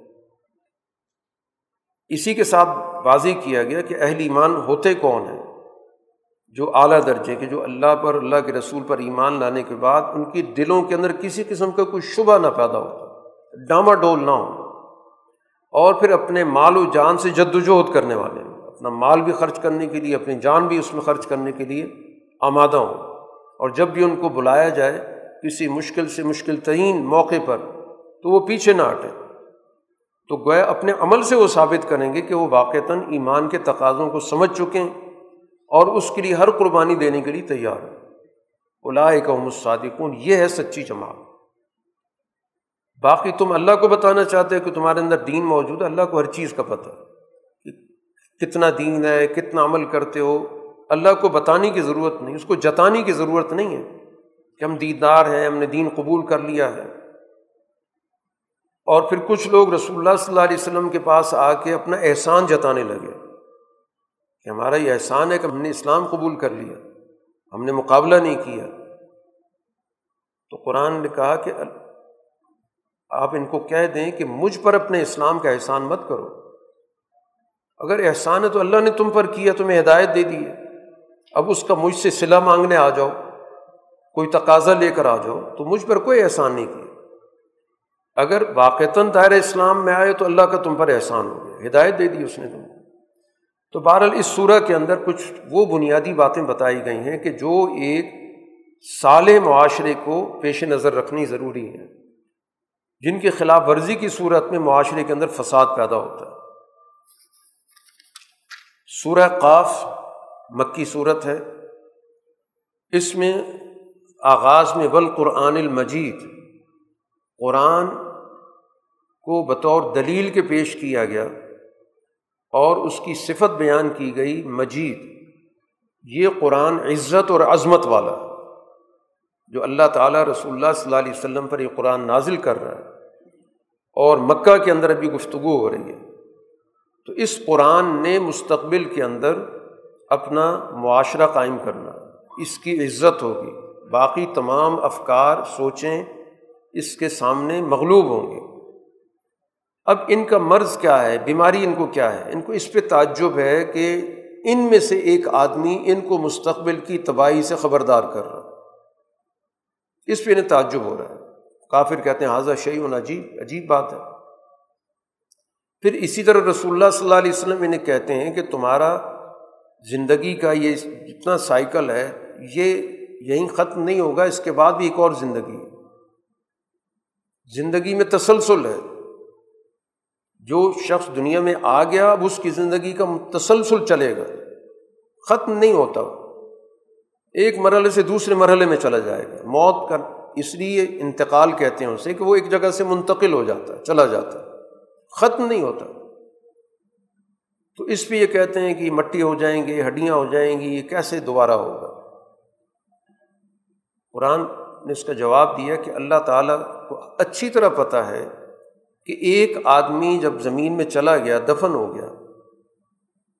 یا راکھ ہو گیا، جو بھی اس کی صورت ہو، ہمیں اچھی طرح پتہ ہے کہ اس کے کون سے اجزاء ہیں، صرف تبدیلی ہو گئی ہے، اجزاء تو وہی موجود ہیں، پہلے کسی گوشت پوش کی شکل میں موجود ہیں، پھر وہ مٹی میں تبدیل ہو گئے۔ تو ہمیں تمام اجزاء کا اچھی طرح پتہ ہے، اور ہمارے پاس باقاعدہ ایک محفوظ نظام موجود ہے، کتاب حفیظ، کہ یہ انسان ان معنوں میں بالکل فنا نہیں ہوتا، صرف اس کا ایک ظاہری وجود ہے، اس میں فرسودگی آ جاتی ہے، ورنہ جو اس کا اصل حصہ ہے وہ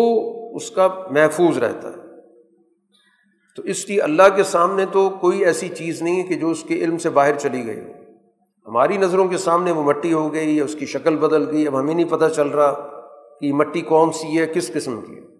اللہ کو تو تمام چیزوں کا پتہ ہے۔ اصل مسئلہ یہ نہیں ہے، قرآن کہتا ہے اصل مسئلہ یہ کہ کذبوا بالحق، یہ حق نہیں ماننا چاہتے، حق کو جھٹلا رہے ہیں، اس لیے ادھر ادھر کی ساری باتیں، یہ ساری گفتگو جو بھی یہ کر رہے ہیں، مٹی ہو گئے فلاں فلاں، یہ مسئلہ ان کا نہیں ہے۔ اصل مسئلہ یہ کہ آپ کی بات کو یہ قبول کرنا نہیں چاہتے، جھٹلا دیا۔ اب اسی وجہ سے یہ گویا کہ ایک الجھن کا اور ایک انتشار کا شکار ہے۔ قرآن اس کو ایک بڑی واضح مثال سے سمجھاتا ہے کہ دیکھو یہ زمین کا نظام تمہارے سامنے موجود ہے، اور یہ زمین بالکل پست ہوتی ہے، مردہ ہوتی ہے، پھر اس پہ بارش ہوتی ہے، تو اس میں آپ کو رنگا رنگ چیزیں زمین سے نکلتی ہوئی نظر آتی ہیں۔ تو یہ کیسے ہو گیا؟ زمین تو مردہ تھی، کچھ چیز تھی نہیں اس کے اندر، اور پھر اسی زمین سے حیات نکل آئی۔ قرآن نے یہی تفصیل بتا کے کہا کذالک الخروج، اسی طرح انسان نکلیں، یہ روزمرہ کے تمہارے مشاہدات ہیں کہ ایک قحط زدہ علاقہ ہوتا ہے اور اس پہ بارش ہو جاتی ہے، پھر اس زمین میں توانائی آ جاتی ہے، زمین میں حیات پیدا ہو جاتی ہے، اور وہ اس قابل ہو جاتی ہے کہ انسان اس سے فائدہ اٹھا رہا ہوتا ہے۔ تو جب ایک مردہ زمین تمہارے سامنے نظروں میں زندہ ہوئی ہے اور روزمرہ کا مشاہدہ، اس پہ کبھی تعجب نہیں ہوا، تو اسی طرح انسان کی زندگی پہ تمہیں کس چیز کا تعجب ہے؟ اللہ تعالیٰ کا علم تو بہت وسیع ہے، وہ ہر چیز کو جانتا ہے، وہ تو یہ بات بھی جانتا ہے کہ تمہارے دلوں کے اندر کیا خیال پیدا ہو رہا ہے، جو کہ کوئی مادی چیز بھی نہیں ہے، تمہارا تو پھر ایک وجود مادی ہے، لیکن جو خیال دل میں پیدا ہو رہا ہے، جس کو قرآن وسوسہ کہتا ہے، وہ بھی ہم جانتے ہیں۔ ہم تو تمہاری شہرت کے بھی قریب ہیں۔ پھر قرآن حکیم نے قیامت کا ایک منظر ذکر کیا ہے کہ قیامت کے روز ہر نفس آئے گا، اس کے ساتھ دو فرشتے ہوں گے، ایک اس کو ہانک رہا ہوگا، آگے لے کے جا رہا ہوگا، اور ایک وہ ہوگا جس کے پاس اس کا اعمال نامہ ہوگا۔ یہاں پر کہا جائے گا کہ اس دن کے بارے میں تم غفلت میں تھے، آج تمہاری نظروں کے سامنے ہم نے پردے ہٹا دیے، آج تمہاری نظر دور دور چیزوں کو دیکھ رہی ہے۔ اس موقع پر ان دونوں فرشتوں کو اللہ تعالیٰ کی طرف سے ایک ہدایت دی جا رہی ہے اور اس کردار کا ذکر کیا جا رہا ہے جس کردار کو جہنم میں بھیجا جا رہا ہے۔ القیا فی جہنم کل کفار عنید، تم دونوں جہنم میں ہر اس شخص کو ڈالو کہ جو حقائق کا بالکل انکار کرتا، مانتا ہی نہیں کسی چیز کو، ہر حقیقت کا منکر ہے۔ پھر اس کے اندر عناد ہے، سرکش ہے۔ تیسری چیز یہ ہے کہ مناع للخیر، ہر بھلائی کے راستے میں رکاوٹ ہے، طاقت سے روکتا ہے۔ معتدن، ہر حد سے تجاوز کرتا ہے، کسی قانون کسی فطرت کے ضابطے کو نہیں مانتا، بس منمانی کی سوچ ہے، طاقت کے نشے میں مست ہے، ہر قاعدہ ہر قانون توڑتا ہے۔ مرید، اس کے دل کے اندر شکوک و شبہات ہے، حقائق مانتا ہی نہیں ہے۔ اور پھر آخری بات الذی جعل مع اللہ الہا آخر، اللہ کے ساتھ ساتھ اس نے طاقت کا ایک اور مرکز بھی مانا ہو کہ عبادت تو میں اللہ کی کر لیتا ہوں لیکن سیاست میں کسی اور کی مانوں گا، معیشت میں کسی اور کی برتری مانتا ہوں۔ اس نے گویا کہ اللہ کے ساتھ ایک اور بھی کوئی نہ کوئی خدا بنا رکھا۔ یہ کریکٹر ہے جس کے بارے میں ان دونوں فرشتوں کو کہا جا رہا ہے کہ القیاہ فی العذاب الشدید، جس سخت قسم کے عذاب میں اس میں ڈال دو۔ اسی کے ساتھ قرآن حکیم نے دوسرا کردار بھی ذکر کیا ہے۔ یہ قرآن کا انداز ہے، دونوں کرداروں کا ساتھ ساتھ ذکر کرتا ہے۔ جن کے لیے جنت رکھی گئی ہے اس کی ایک صفت قرآن حکیم نے بتائی کہ ھذا ما توعدون لکل اواب حفیظ، جو بھی اللہ تعالیٰ کی طرف جو سب سے بڑی حقیقت ہے، جس کو کہا جاتا ہے حقیقت الحقائق، حقیقتوں کی حقیقت، وہ اللہ کی ذات ہے کیونکہ کل کائنات اس نے پیدا کی ہے۔ تو کائنات کی حقیقتیں تو انسان مان رہا ہوتا ہے، ان ساری حقیقتوں کے پیچھے جو اصل حقیقت ہے، جو اس کی طرف رجوع کرے گا، جو اس سے تعلق جوڑے گا۔ دوسری صفت یہ کہ وہ حفیظ، اپنے اللہ نے اس کو جو فطری صلاحیتیں دی ہیں ان کی حفاظت کرتا ہے، ان کو برباد نہیں کرتا۔ سوچنے کی، سمجھنے کی، جائزہ لینے کی اللہ نے اس انسان کے اندر جو بھی صلاحیت رکھی ہے، اپنی تمام صلاحیتوں کا، فطری نوعیت کی، ان سب کی حفاظت کرتا ہے۔ اور پھر اس کے بعد من خشی الرحمن بالغیب، رحمان ذات کو اگرچہ اس نے دیکھا تو نہیں ہے لیکن اس کے دل میں اس کی عظمت ہے۔ اس کائنات میں جب وہ غور و فکر کرتا ہے تو اس کو جگہ جگہ رحمت کے نمونے نظر آ رہے ہیں، اس کو اپنی زندگی کے اندر اس رحمت کے حوالے سے بہت زیادہ آسائشات، سہولتیں، بہت کچھ نظر آ رہا ہے۔ تو اس کے دل کے اندر ایک عظمت اور ہیبت اور ایک خوف موجود ہے۔ پھر اس کا جو دل ہے وجاء بقلب منیب، ایک ایسا دل لے کر آیا جو سچائی کی طرف رجوع کرنے والا، جو اللہ سے تعلق جوڑنے والا۔ یہ کریکٹر ہے جس کو قرآن کہتا ہے کہ یہ مستحق ہیں اس بات کے کہ جن کے لیے اللہ نے جنت تیار کی۔ اب اس ساری گفتگو سے فائدہ کون اٹھا سکتا ہے؟ یہ ساری باتیں تو بیان کر دیں۔ لمن کان لہ قلب، وہ شخص فائدہ اٹھائے گا جو واقعتاً سوچتا ہے،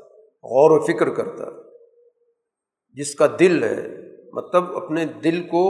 ان کاموں کے لیے استعمال کرتا ہے، غور و فکر کرتا ہے، چیزوں کو آپس میں مربوط کرتا ہے، تاریخ کا مطالعہ کرتا ہے، جو اللہ نے اس کو سوچنے سمجھنے کی صلاحیت دی ہے اس کو استعمال کرتا ہے، یا کم سے کم کسی عقلمند آدمی کی بات کو سن کر اس پہ توجہ دیتا ہے۔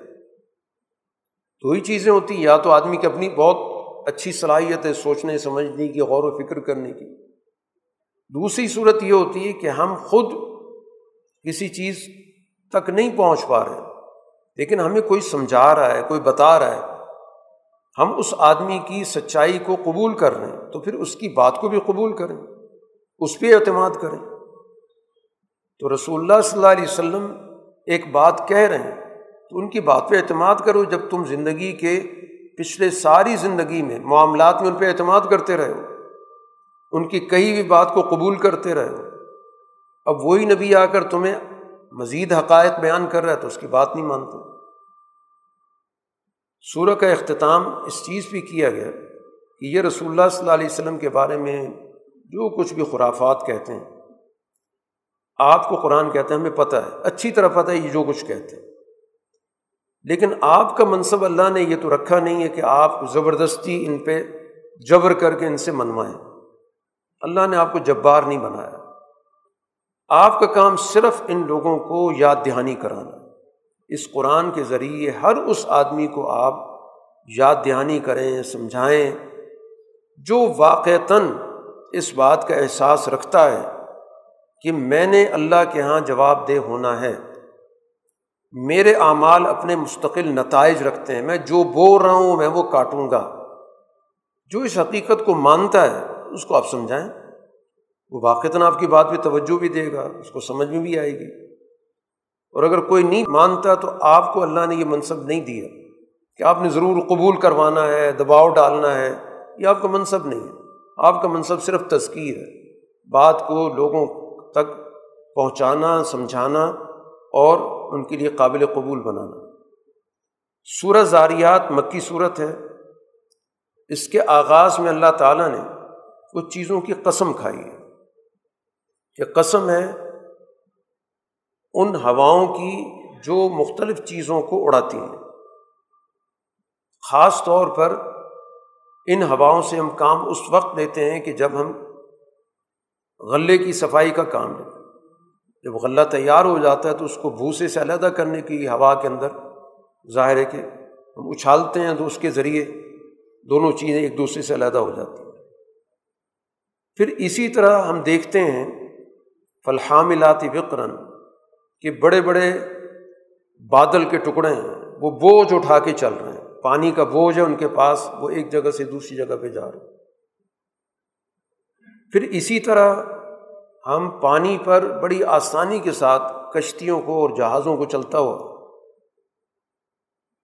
پھر اس کے بعد اس دنیا کے اندر مختلف کاموں کی ہم ایک تقسیم دیکھتے ہیں۔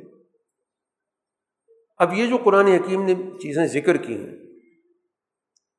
اب چاہے یہ ہواؤں کی گفتگو ہے یا یہ بادلوں کی گفتگو ہے یا یہ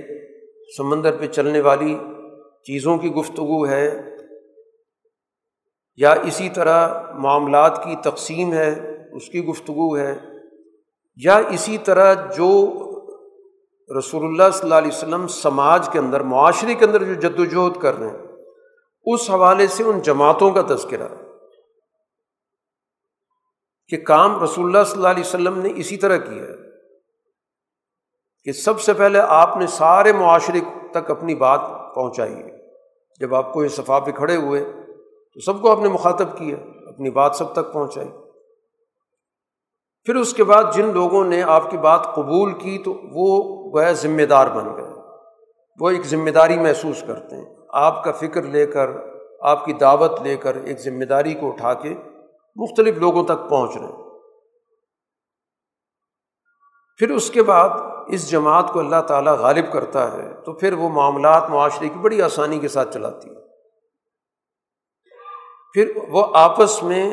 کاموں کو تقسیم کر لیتی ہے۔ تو سماج کا کام ہو وہ بھی اسی طریقے کار سے ہوتا ہے، کائنات کے نظام کو دیکھیں وہ بھی اسی اصول پہ چل رہا ہے۔ اب یہ ساری چیزیں کس چیز کو بتاتی ہیں؟ یہ سارا نظام، چاہے ہم سماج کے نقطہ نظر سے ان چیزوں کو دیکھیں یا دنیا کے نظام کے اعتبار سے دیکھیں، مادی نظام کے اعتبار سے، یہ سب ایک ہی بات بتا رہی ہیں کہ جس چیز کا تم سے وعدہ کیا جا رہا ہے، انما توعدون لصادق، جو تمہیں بتایا جا رہا ہے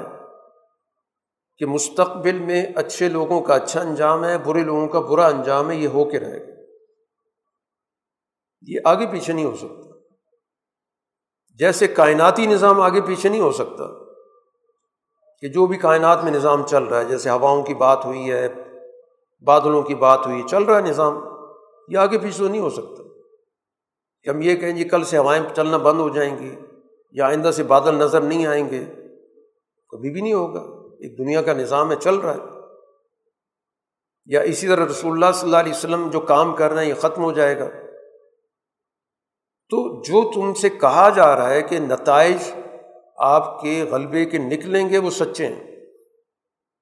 وَإِنَّ الدِّينَ لَوَاقِعٌ، اور انصاف کا دن ہو کے رہے گا۔ یہ گفتگو مکہ میں ہو رہی ہے کہ انصاف کے دن نے آنا ہی آنا ہے۔ وہ انصاف کا دن اس دنیا میں بھی آیا، حضور صلی اللہ علیہ وسلم کا غلبہ ہوا، اور اسی طرح اگر اس سے پہلے کوئی دنیا سے چلا گیا تو آخرت اس لیے رکھی گئی کہ ساری دنیا کے سامنے، سارے انسانوں کے سامنے وہ بڑا ہمہ گیر انصاف کا دن ہو کے رہے گا۔ اسی کے ساتھ قرآن حکیم نے یہاں پر دو جماعتوں کا تعارف کرایا۔ جو جھوٹی جماعت ہے اس کے لیے قرآن لفظ استعمال کیا، قتل الخراسون، تباہ ہوں وہ لوگ جو محض تکے سے باتیں کرتے، غیر حقیقت پسندانہ، بے دلیل، خام خیالیاں، وہ اپنی باتوں میں ہمیشہ مگن رہتے ہیں، جن کے پاس دلائل کچھ بھی نہیں ہے، کچھ نہ ان کے پاس حقائق ہیں، کوئی چیز موجود نہیں ہے، بس اندازے، تخمینیں کہ سنا ہے، ذرائع کہتے ہیں، بابسوخ لوگ کہتے ہیں، اس طرح بے بنیاد باتوں کی اساس پہ وہ لوگوں کے اندر اپنا مقام پیدا کر۔ قرآن نے کہا ان کی تو کوئی حقیقت نہیں۔ اب اس طرح کے لوگ اللہ کے رسول سے سوال یہ کر رہے ہیں کہ ایان یوم الدین، یہ جو بار بار آپ کہتے ہیں کہ ایک بدلے کا دن ہوگا، نتائج کا دن ہوگا، یہ کب ہوگا؟ ہمیں تاریخ بتائیں۔ قرآن حکیم کہتا ہے یہ وہ دن ہوگا جب ان لوگوں کو آگ کے سامنے پیش کیا جائے گا، پھر کہا جائے گا کہ وہ جو تم دنیا میں سوال کرتے تھے نا، یہ اس کا مزہ چکھ لو۔ یا اس دنیا کے اندر جب ان کو شکست ہوگی تو کہا جائے گا یہ وہ ہے جس کی تم جلدی مچا رہے تھے۔ تو اس طرح کے لوگوں کو گویا دلائل کی بنیاد پر نہیں سمجھایا جا سکتا، ان کے سامنے تو نتائج آئیں گے تو پھر جا کے ان کی آنکھیں کھلیں گی، اور جب نتائج سامنے آ جائیں گے تو پھر قبولیت کا کوئی فائدہ نہیں ہے، اس کو ماننا تو کوئی ماننا نہیں ہے۔ ماننا تو وہ ہوتا ہے جو عقل دانش کی بنیاد پہ جن کو بات سمجھائی جا رہی ہے، تاریخ کے تناظر میں سمجھائی جا رہی ہے، گرد و پیش کے حالات کے ذریعے سمجھائی جا رہی ہے، اس سے سمجھیں۔ جب سر پہ مصیبت آ جائے گی، عذاب آ جائے گا، تو اس وقت ماننا نہ ماننا برابر ہے۔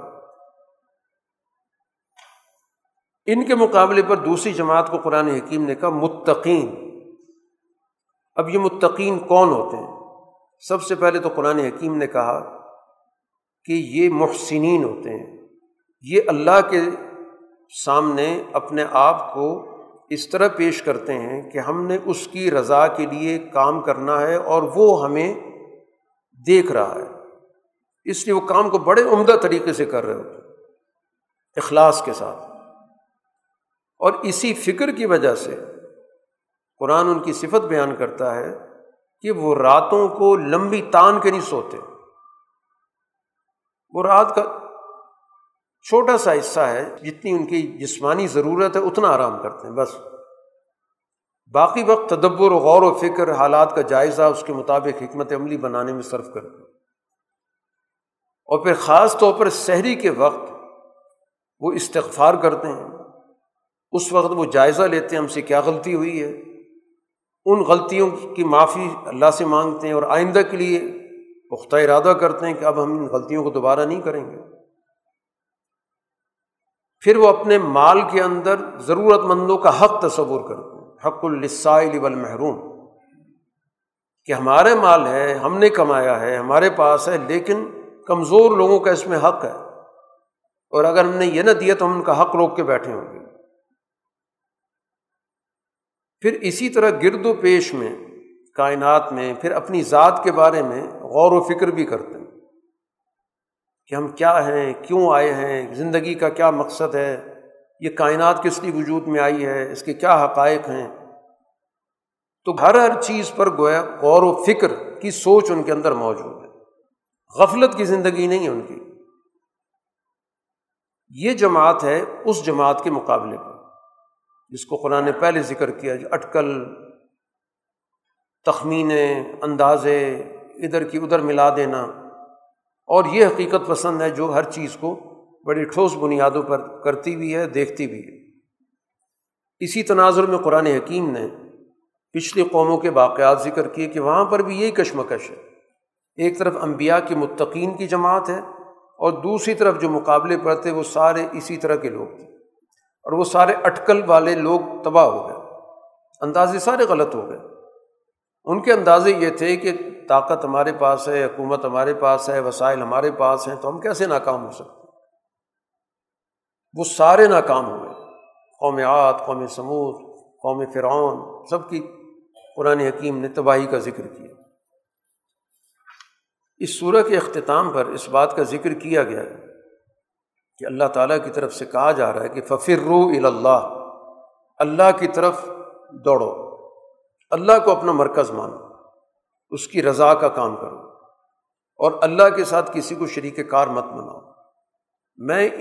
ان دونوں باتوں میں کہ اللہ کی طرف دوڑ کے جاؤ اور اللہ کے ساتھ کسی اور کو اپنا حکمران، معبود، طاقت کا مرکز مت مانو، ان دونوں کے بارے میں بڑے واضح الفاظ میں خبردار کر رہا ہوں کہ اگر اس کو قبول نہیں کرو گے تو بہت برے نتائج نکلیں گے۔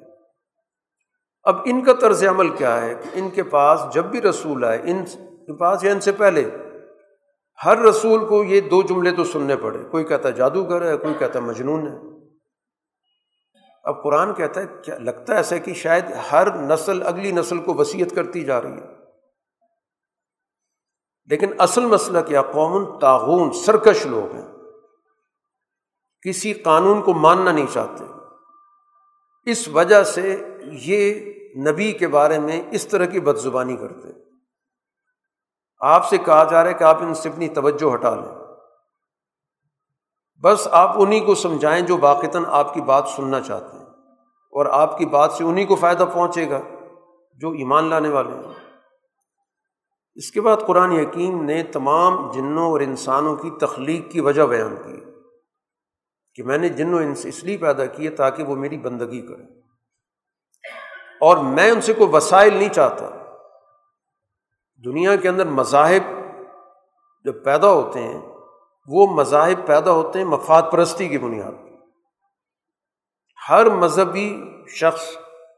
لوگوں کو مذہب کی دعوت اس لیے دے رہا ہوتا ہے کہ اس کے ذریعے مالی مفادات جمع ہو۔ جتنے بھی فرسودہ مذہب ہیں، ہر فرسودہ مذہب کی سب سے بڑی علامت یہ ہے کہ اس مذہب کا جو بھی داعی ہوگا، دعوت دینے والا ہوگا، اس کے پیچھے اس کا اپنا مالیاتی ایجنڈا ہوتا ہے، وہ باتیں مذہب کی کرے گا، لیکن اس کے ذریعے وہ اصل میں اپنے تجارتی کاروباری مقاصد رکھتا۔ اس لیے قرآن حکیم نے کہا کہ اللہ تم سے کوئی رزق نہیں چاہتا، نہ اللہ تعالیٰ کہتا ہے کہ مجھے کھلاؤ پلاؤ، میرا کوئی بھی تم سے کوئی غرض نہیں ہے، صرف خالصتاً تم سے اپنے احکام کی اطاعت چاہتا۔ اللہ تعالیٰ تو خود رزق دینے والا ہے، وسائل خود پیدا کرنے والا ہے، وہ تمہیں رزق دینے والا ہے، وہ طاقتور ہے، اس کو کسی کی کیا ضرورت پڑی؟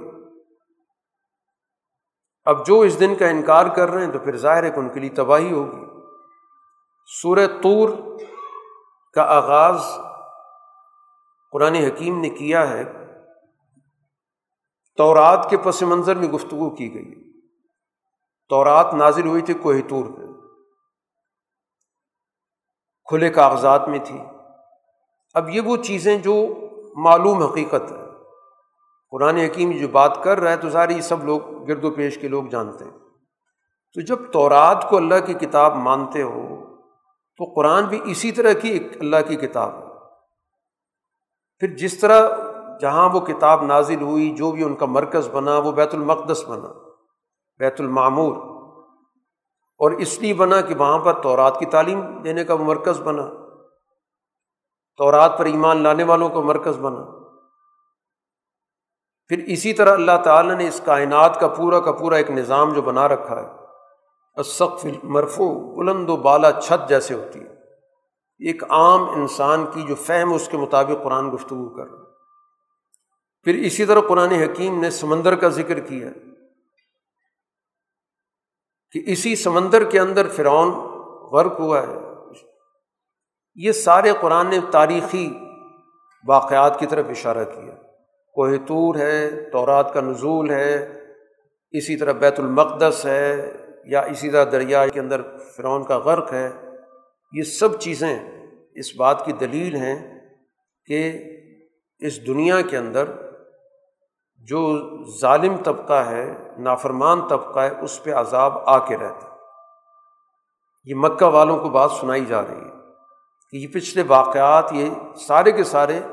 اس بات کی دلیل ہیں کہ تم عذاب سے نہیں بچ سکتے، ما لہ من دافع، کوئی بھی اس کو پیچھے دھکیل نہیں سکتا۔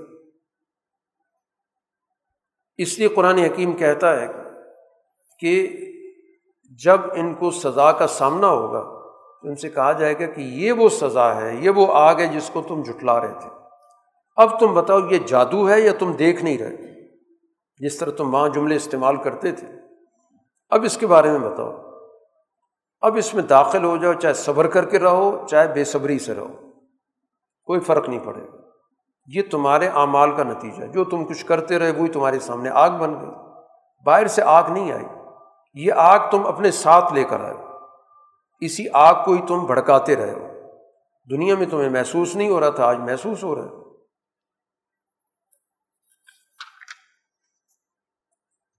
اس سورہ کے اختتام پہ قرآن نے سوالات کے ذریعے بات سمجھائی ہے۔ آپ سے یہ کہا گیا کہ آپ ان کو نصیحت کریں، اللہ کے فضل سے نہ آپ کاہن ہیں نہ مجنون ہیں۔ اب یہ کہتے ہیں کہ شاعر ہیں آپ، اور شاعر کے بارے میں بس کچھ وقت انتظار کرنا ہوتا ہے، حالات کی گردش ہوتی ہے، وہ شاعر ماضی کا حصہ بن جاتا ہے۔ ان کا خیال یہ ہے کہ آپ بھی اسی طرح ماضی کا حصہ بن جائیں گے، تو آپ کہتے ہیں ٹھیک ہے تم بھی انتظار کرو میں بھی انتظار کرتا ہوں، پتہ چل جائے گا کہ کون ماضی کا حصہ بنتا ہے۔ کیا ان کی عقلیں یہ بات ان کو سمجھا رہی ہیں کہ ان کی سوجھ بوجھ یہ کہتی ہے؟ اصل مسئلہ یہ ہے کہ قوم طاغوں، یہ سرکش لوگ ہیں، یہ اپنے آپے کے اندر نہیں ہے، کسی کو دولت کی سرکشی ہے، کسی کو حکومت کی سرکشی ہے، کسی کو طاقت کی سرکشی ہے، عقل کی تو بات اس میں ہے ہی نہیں۔ کبھی یہ کہتے ہیں کہ یہ اللہ کے رسول نے ساری باتیں گھڑی ہیں، اصل مسئلہ یہ ہے کہ یہ ایمان لانا نہیں چاہتے، اس وجہ سے یہ غلط بیانی اور جھوٹ بول رہے ہیں۔ اگر ایسی بات ہے تو پھر اس جیسی باتیں تم بھی لے آؤ، رسول تمہارے اندر ہی رہے ہیں، یہیں پر پلے بڑھے ہیں، تو اگر یہ خود گھڑنے لگ گئے تو تمہارے اندر بھی ظاہر ہے کہ صلاحیت موجود ہے، اس جیسی بات لے آؤ، ثابت ہو جائے گا کہ گھڑی ہوئی باتیں تھیں، ہم نے بھی اس کا مقابلہ کر لیا۔ کیا یہ لوگ بغیر کسی چیز سے پیدا کیے گئے؟ کسی نے ان کو پیدا نہیں کیا، یہ انہوں نے اپنے آپ کو خود پیدا کر لیا، یا انہوں نے آسمان و زمین پیدا کیا ہوا ہے؟ بات یہ ہے کہ یہ بات ماننا نہیں چاہتے۔ کیا ان کے پاس ان کے رب کے خزانوں کا کوئی بہت بڑا ڈھیر ہے، یا ہم نے ان کو دنیا پر مسلط کر دیا ہے، یا ان کے پاس کوئی سیڑھی ہے جس پہ چڑھ کے اوپر بات سن کے آئے ہیں اور وہاں سے ان کو پتہ چلا کہ آپ اللہ کے رسول نہیں ہیں، تو جو سن کے آیا اس کو پیش کر دیں کہ یہ آدمی اوپر گیا تھا، یہ سن کے آیا۔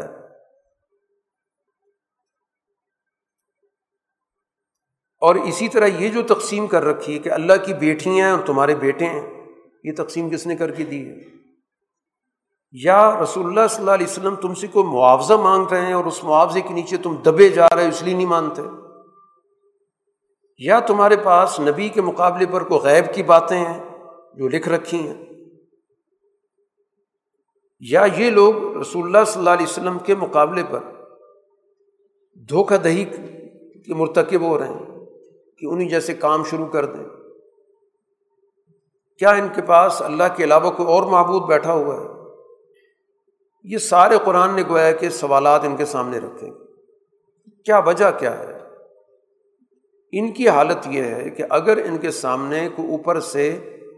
آسمان کا ٹکڑا بھی گر جائے تو اس کو بھی کہیں گے کہ یہ آسمان کا ٹکڑا نہیں، یہ تو کوئی بادل ہے جس کی تہیں بنی ہوئی، تو ان کو ان کی اپنی حالت پہ چھوڑ دیں۔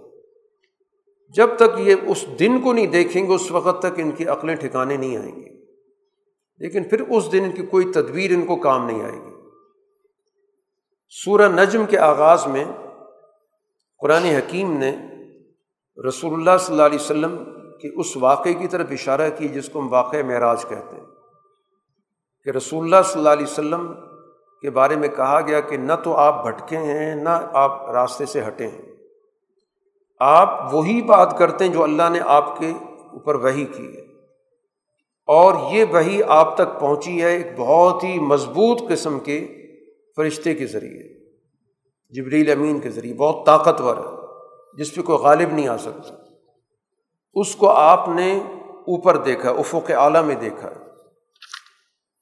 اب ظاہر ہے کہ وہ ملکی مخلوق ہے، نورانی مخلوق ہے،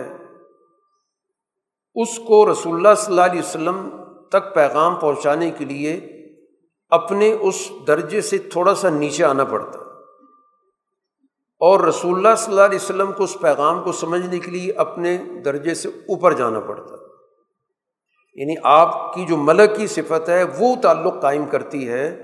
اوپر والی ملکی طاقت سے، اور پھر اتنے قریب آ جاتے ہیں جیسے قرآن کہہ رہے ایک کمان کا فاصلہ رہ جاتا ہے،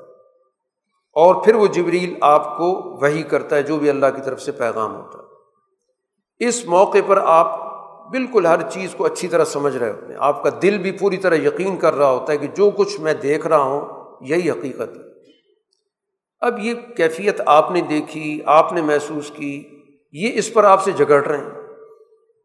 بھئی یا تو انہوں نے دیکھی ہوتی پھر تو جھگڑ رہے ہوتے، جب اس چیز کو سمجھتے ہی نہیں ہیں،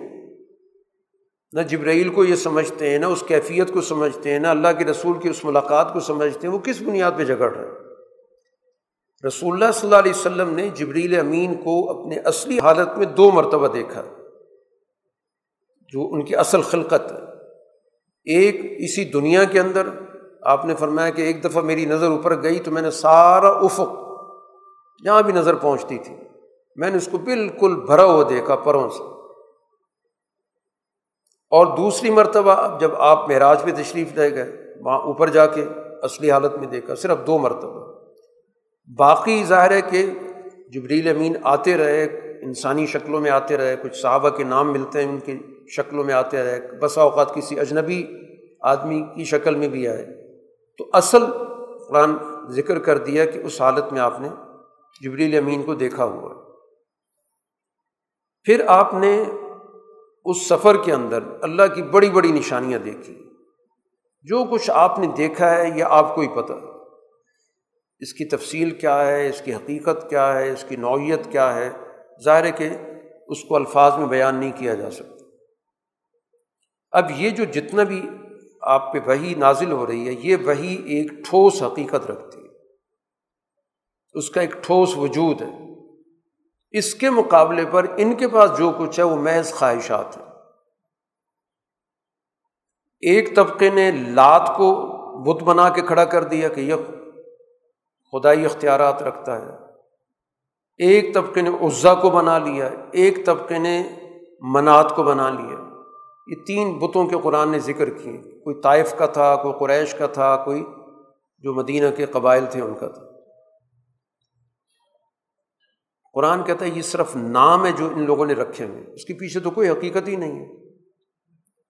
اللہ نے اس کی کوئی دلیل بھی نازل نہیں کی، محض گمان، خیالات، اس کی پیروی ہے، محض تخیلات ہیں۔ اس کے مقابلے پر رسول اللہ صلی اللہ علیہ وسلم ایک سچی ہدایت لے کر آئے۔ اسی سچی ہدایت کے حوالے سے قرآن حکیم نے اس بات کو ذکر کیا کہ ان یتبعون الا الظن وان الظن لا یغنی من الحق شیئا، دو چیزوں کا مقابلہ ہے، ایک خیالات، ظن، گمان، اور مقابلے پر ہے حق، وہ جس کا باقاعدہ ایک وجود ہے، جو ایک ٹھوس حقیقت ہے، جس کو آپ ثابت کرتے ہیں ہر لحاظ سے، عقلی بنیادوں پر بھی ثابت شدہ ہے، دستاویزی بنیادوں پر بھی ثابت شدہ ہے، اور انسان کا جو اندر ہے وہ بھی گواہی دیتا ہے۔ جو خیالات ہوتے ہیں وہ محض تخیلات ہوتے ہیں، اس کا نہ کوئی دستاویزی ثبوت ہوتا ہے، نہ اس کے پیچھے کوئی عقلی دلیل ہوتی ہے، نہ اس کے لیے انسان کا قلب مطمئن ہوتا ہے۔ تو اب یہ چیز حق کا کیسے مقابلہ کر سکتی ہے؟ آپ سے قرآن کہتا ہے کہ آپ ان سے توجہ ہٹائیں، یہ صرف دنیاوی گھٹیا مفادات کے علاوہ کچھ نہیں جانتے، کل علم ان کا اتنا ہی ہے، ذالک مبلغہم من العلم، اس کے علاوہ ان کے پاس کچھ نہیں۔ اب قرآن توجہ دلاتا ہے ایک کردار کی طرف، ایک حکمران کردار ہے، کہ جو لوگوں کو کچھ دیتا آتا قلیلاً پھر اس کے بعد روک کے رکھ لیتا ہے، اور اس بنیاد پر وہ سوچتا ہے کہ میں ان وسائل کو اپنے پاس ہی رکھ لوں، دوسروں پر وہ ذمہ داری ڈالتا ہے، اپنا بوجھ بھی دوسروں پہ لاد دیتا ہے۔ تو کیا اس کو پچھلے صحیفوں کا مضمون نہیں پتہ؟ جو موسیٰ علیہ السلام کے صحیفے میں بات تھی، ابراہیم علیہ السلام کے صحیفے میں بات تھی، وہ بات کیا تھی کہ کوئی بوجھ اٹھانے والا دوسرے کا بوجھ نہیں اٹھائے گا، ہر ایک اپنا ذمہ دار۔ یہ کہتے تھے کہ تم ہمارے ساتھ مل جاؤ، ہم تمہارا بوجھ اٹھا لیں گے۔ قرآن نے کہا کوئی کسی کا بوجھ نہیں اٹھائے گا، کوئی کسی کی ذمہ داری قبول نہیں کرے گا، ہر انسان اسی کا ذمہ دار ہوگا جو اس نے خود محنت کی۔ تو اس دنیا کے اندر بھی جو دوسروں پر مسلط ہو کر ان کی محنت کو اپنے پاس جمع کر لیتے ہیں اور دوسروں کو یہ کہتے ہیں کہ ہم تمہارے ذمہ دار ہیں۔ تو ذمہ داری صرف اپنی محنت کے نتیجے میں ہوگی۔ الیس للانسان الا ما سعی، انسان کے لیے وہی حق ہے جس کی اس نے محنت کی۔ اس دنیا کی محنت کی ہے تو اس کا نتیجہ اسے ملے گا، ملنا چاہیے، اور اگر اس نے اعلیٰ مقاصد کے لیے جدوجہد کی ہے اس کی جو نتائج ہیں وہ بھی اس کو ملیں گے۔ اس کی جو بھی محنت ہے ان سعیہ سوف یریٰ، پوری طرح اس کو جانچا جائے گا، جو بھی اس نے محنت کی ہے، کس درجے کی ہے، کس قسم کی ہے، پھر اس کے مطابق جو بھی اس کی اجرت بنتی ہوگی وہ پوری پوری اس کو دی جائے گی۔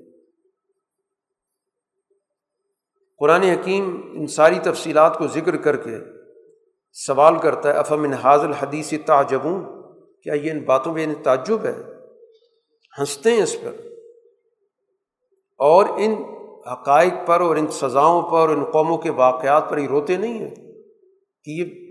اس دنیا کے اندر بڑی متمدن قومیں تھیں، ان کی حکومتیں تھیں، ان کے پاس سب کچھ تھا اور آج صرف کھنڈر رہ گئے۔ تو یہ تو عبرت کا نمونہ تھا، یہ ان باتوں پہ تعجب بھی کرتے ہیں، ہنستے ہیں۔ ان کو حکم دیا جا رہا ہے کہ وہ صرف اللہ کی بات مانیں، اسی کے سامنے جھکیں، اسی کی بندگی کریں۔ سورہ قمر میں ذکر ہے اقتربت الساعۃ وانشق القمر، اب مکہ والوں کے لیے فیصلہ کن گھڑی آ چکی ہے اور چاند ٹوٹ گیا، شق قمر ہوا۔ یہ دلیل تھی اس بات کی کہ اب مستقبل میں یہ دونوں جماعتیں ایک دوسرے سے علیحدہ ہونے والی ہیں۔ رسول اللہ صلی اللہ علیہ وسلم کی وہ جماعت جو ابھی مکہ میں ہے، اب یہ مستقبل میں یہاں سے چلی جائے گی اور صرف یہاں مکہ کے اندر یہ لوگ رہ جائیں گے، اور یہ دلیل ہوگی اس بات کی کہ اب ان کے درمیان فیصلہ کن معرکہ ہونے والا ہے۔ لیکن یہ نشانیوں سے سیکھتے نہیں ہیں، اس کو کبھی جادو قرار دے دیں گے، خواہش پرستی ان کے اندر موجود ہے۔ جب بھی ان کے پاس کوئی خبر آتی ہے حکمت بالغت، ایسی دانائی کی بات، تنبیہ کی بات، تو اس سے کوئی فائدہ نہیں اٹھاتے۔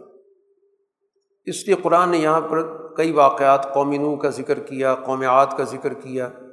ہر واقعہ ذکر کرنے کے بعد قرآن ایک جملہ اس صورت کے اندر بار بار دہرا رہا ہے، وَلَقَدْ يَسَّرْنَا الْقُرْآنَ لِلذِّكْرِ فَهَلْ مِن مُدَّكِرٍ، کہ قوموں کے عروج و زوال سے سبق حاصل کرنا ہم نے آسان کر دی۔ کچھ سیکھنے والا ہے کہ اس واقعے سے کیا سبق ملتا ہے؟ بہت آسان بات ہے، قوم نوح کا واقعہ پڑھ لیں، عبرت ملتی ہے کہ جب بھی اس طرز عمل پہ جو بھی قوم آئے گی تباہی ہوگی، کوئی اتنا مشکل کام تو نہیں ہے۔ قرآن یہی تو سمجھا رہا ہے، قوموں کے واقعات اس لیے ذکر کرتا ہے کہ انسان قصوں سے بات جلدی سمجھ میں آتا ہے۔ اسی طرح قوم عاد کا ذکر کیا گیا، پھر قرآن اسی جملے کو ذکر کرتا ہے کہ اس واقعے سے بھی عبرت حاصل کرنا ہم نے آسان کر دیا۔ قوم ثمود کا قرآن نے ذکر کیا، ان کو جب نبی نے کہا کہ کل تمہیں پتہ چل جائے گا کہ جھوٹا کون ہے، اکڑنے والا کون ہے، ڈٹائی والا کون ہے۔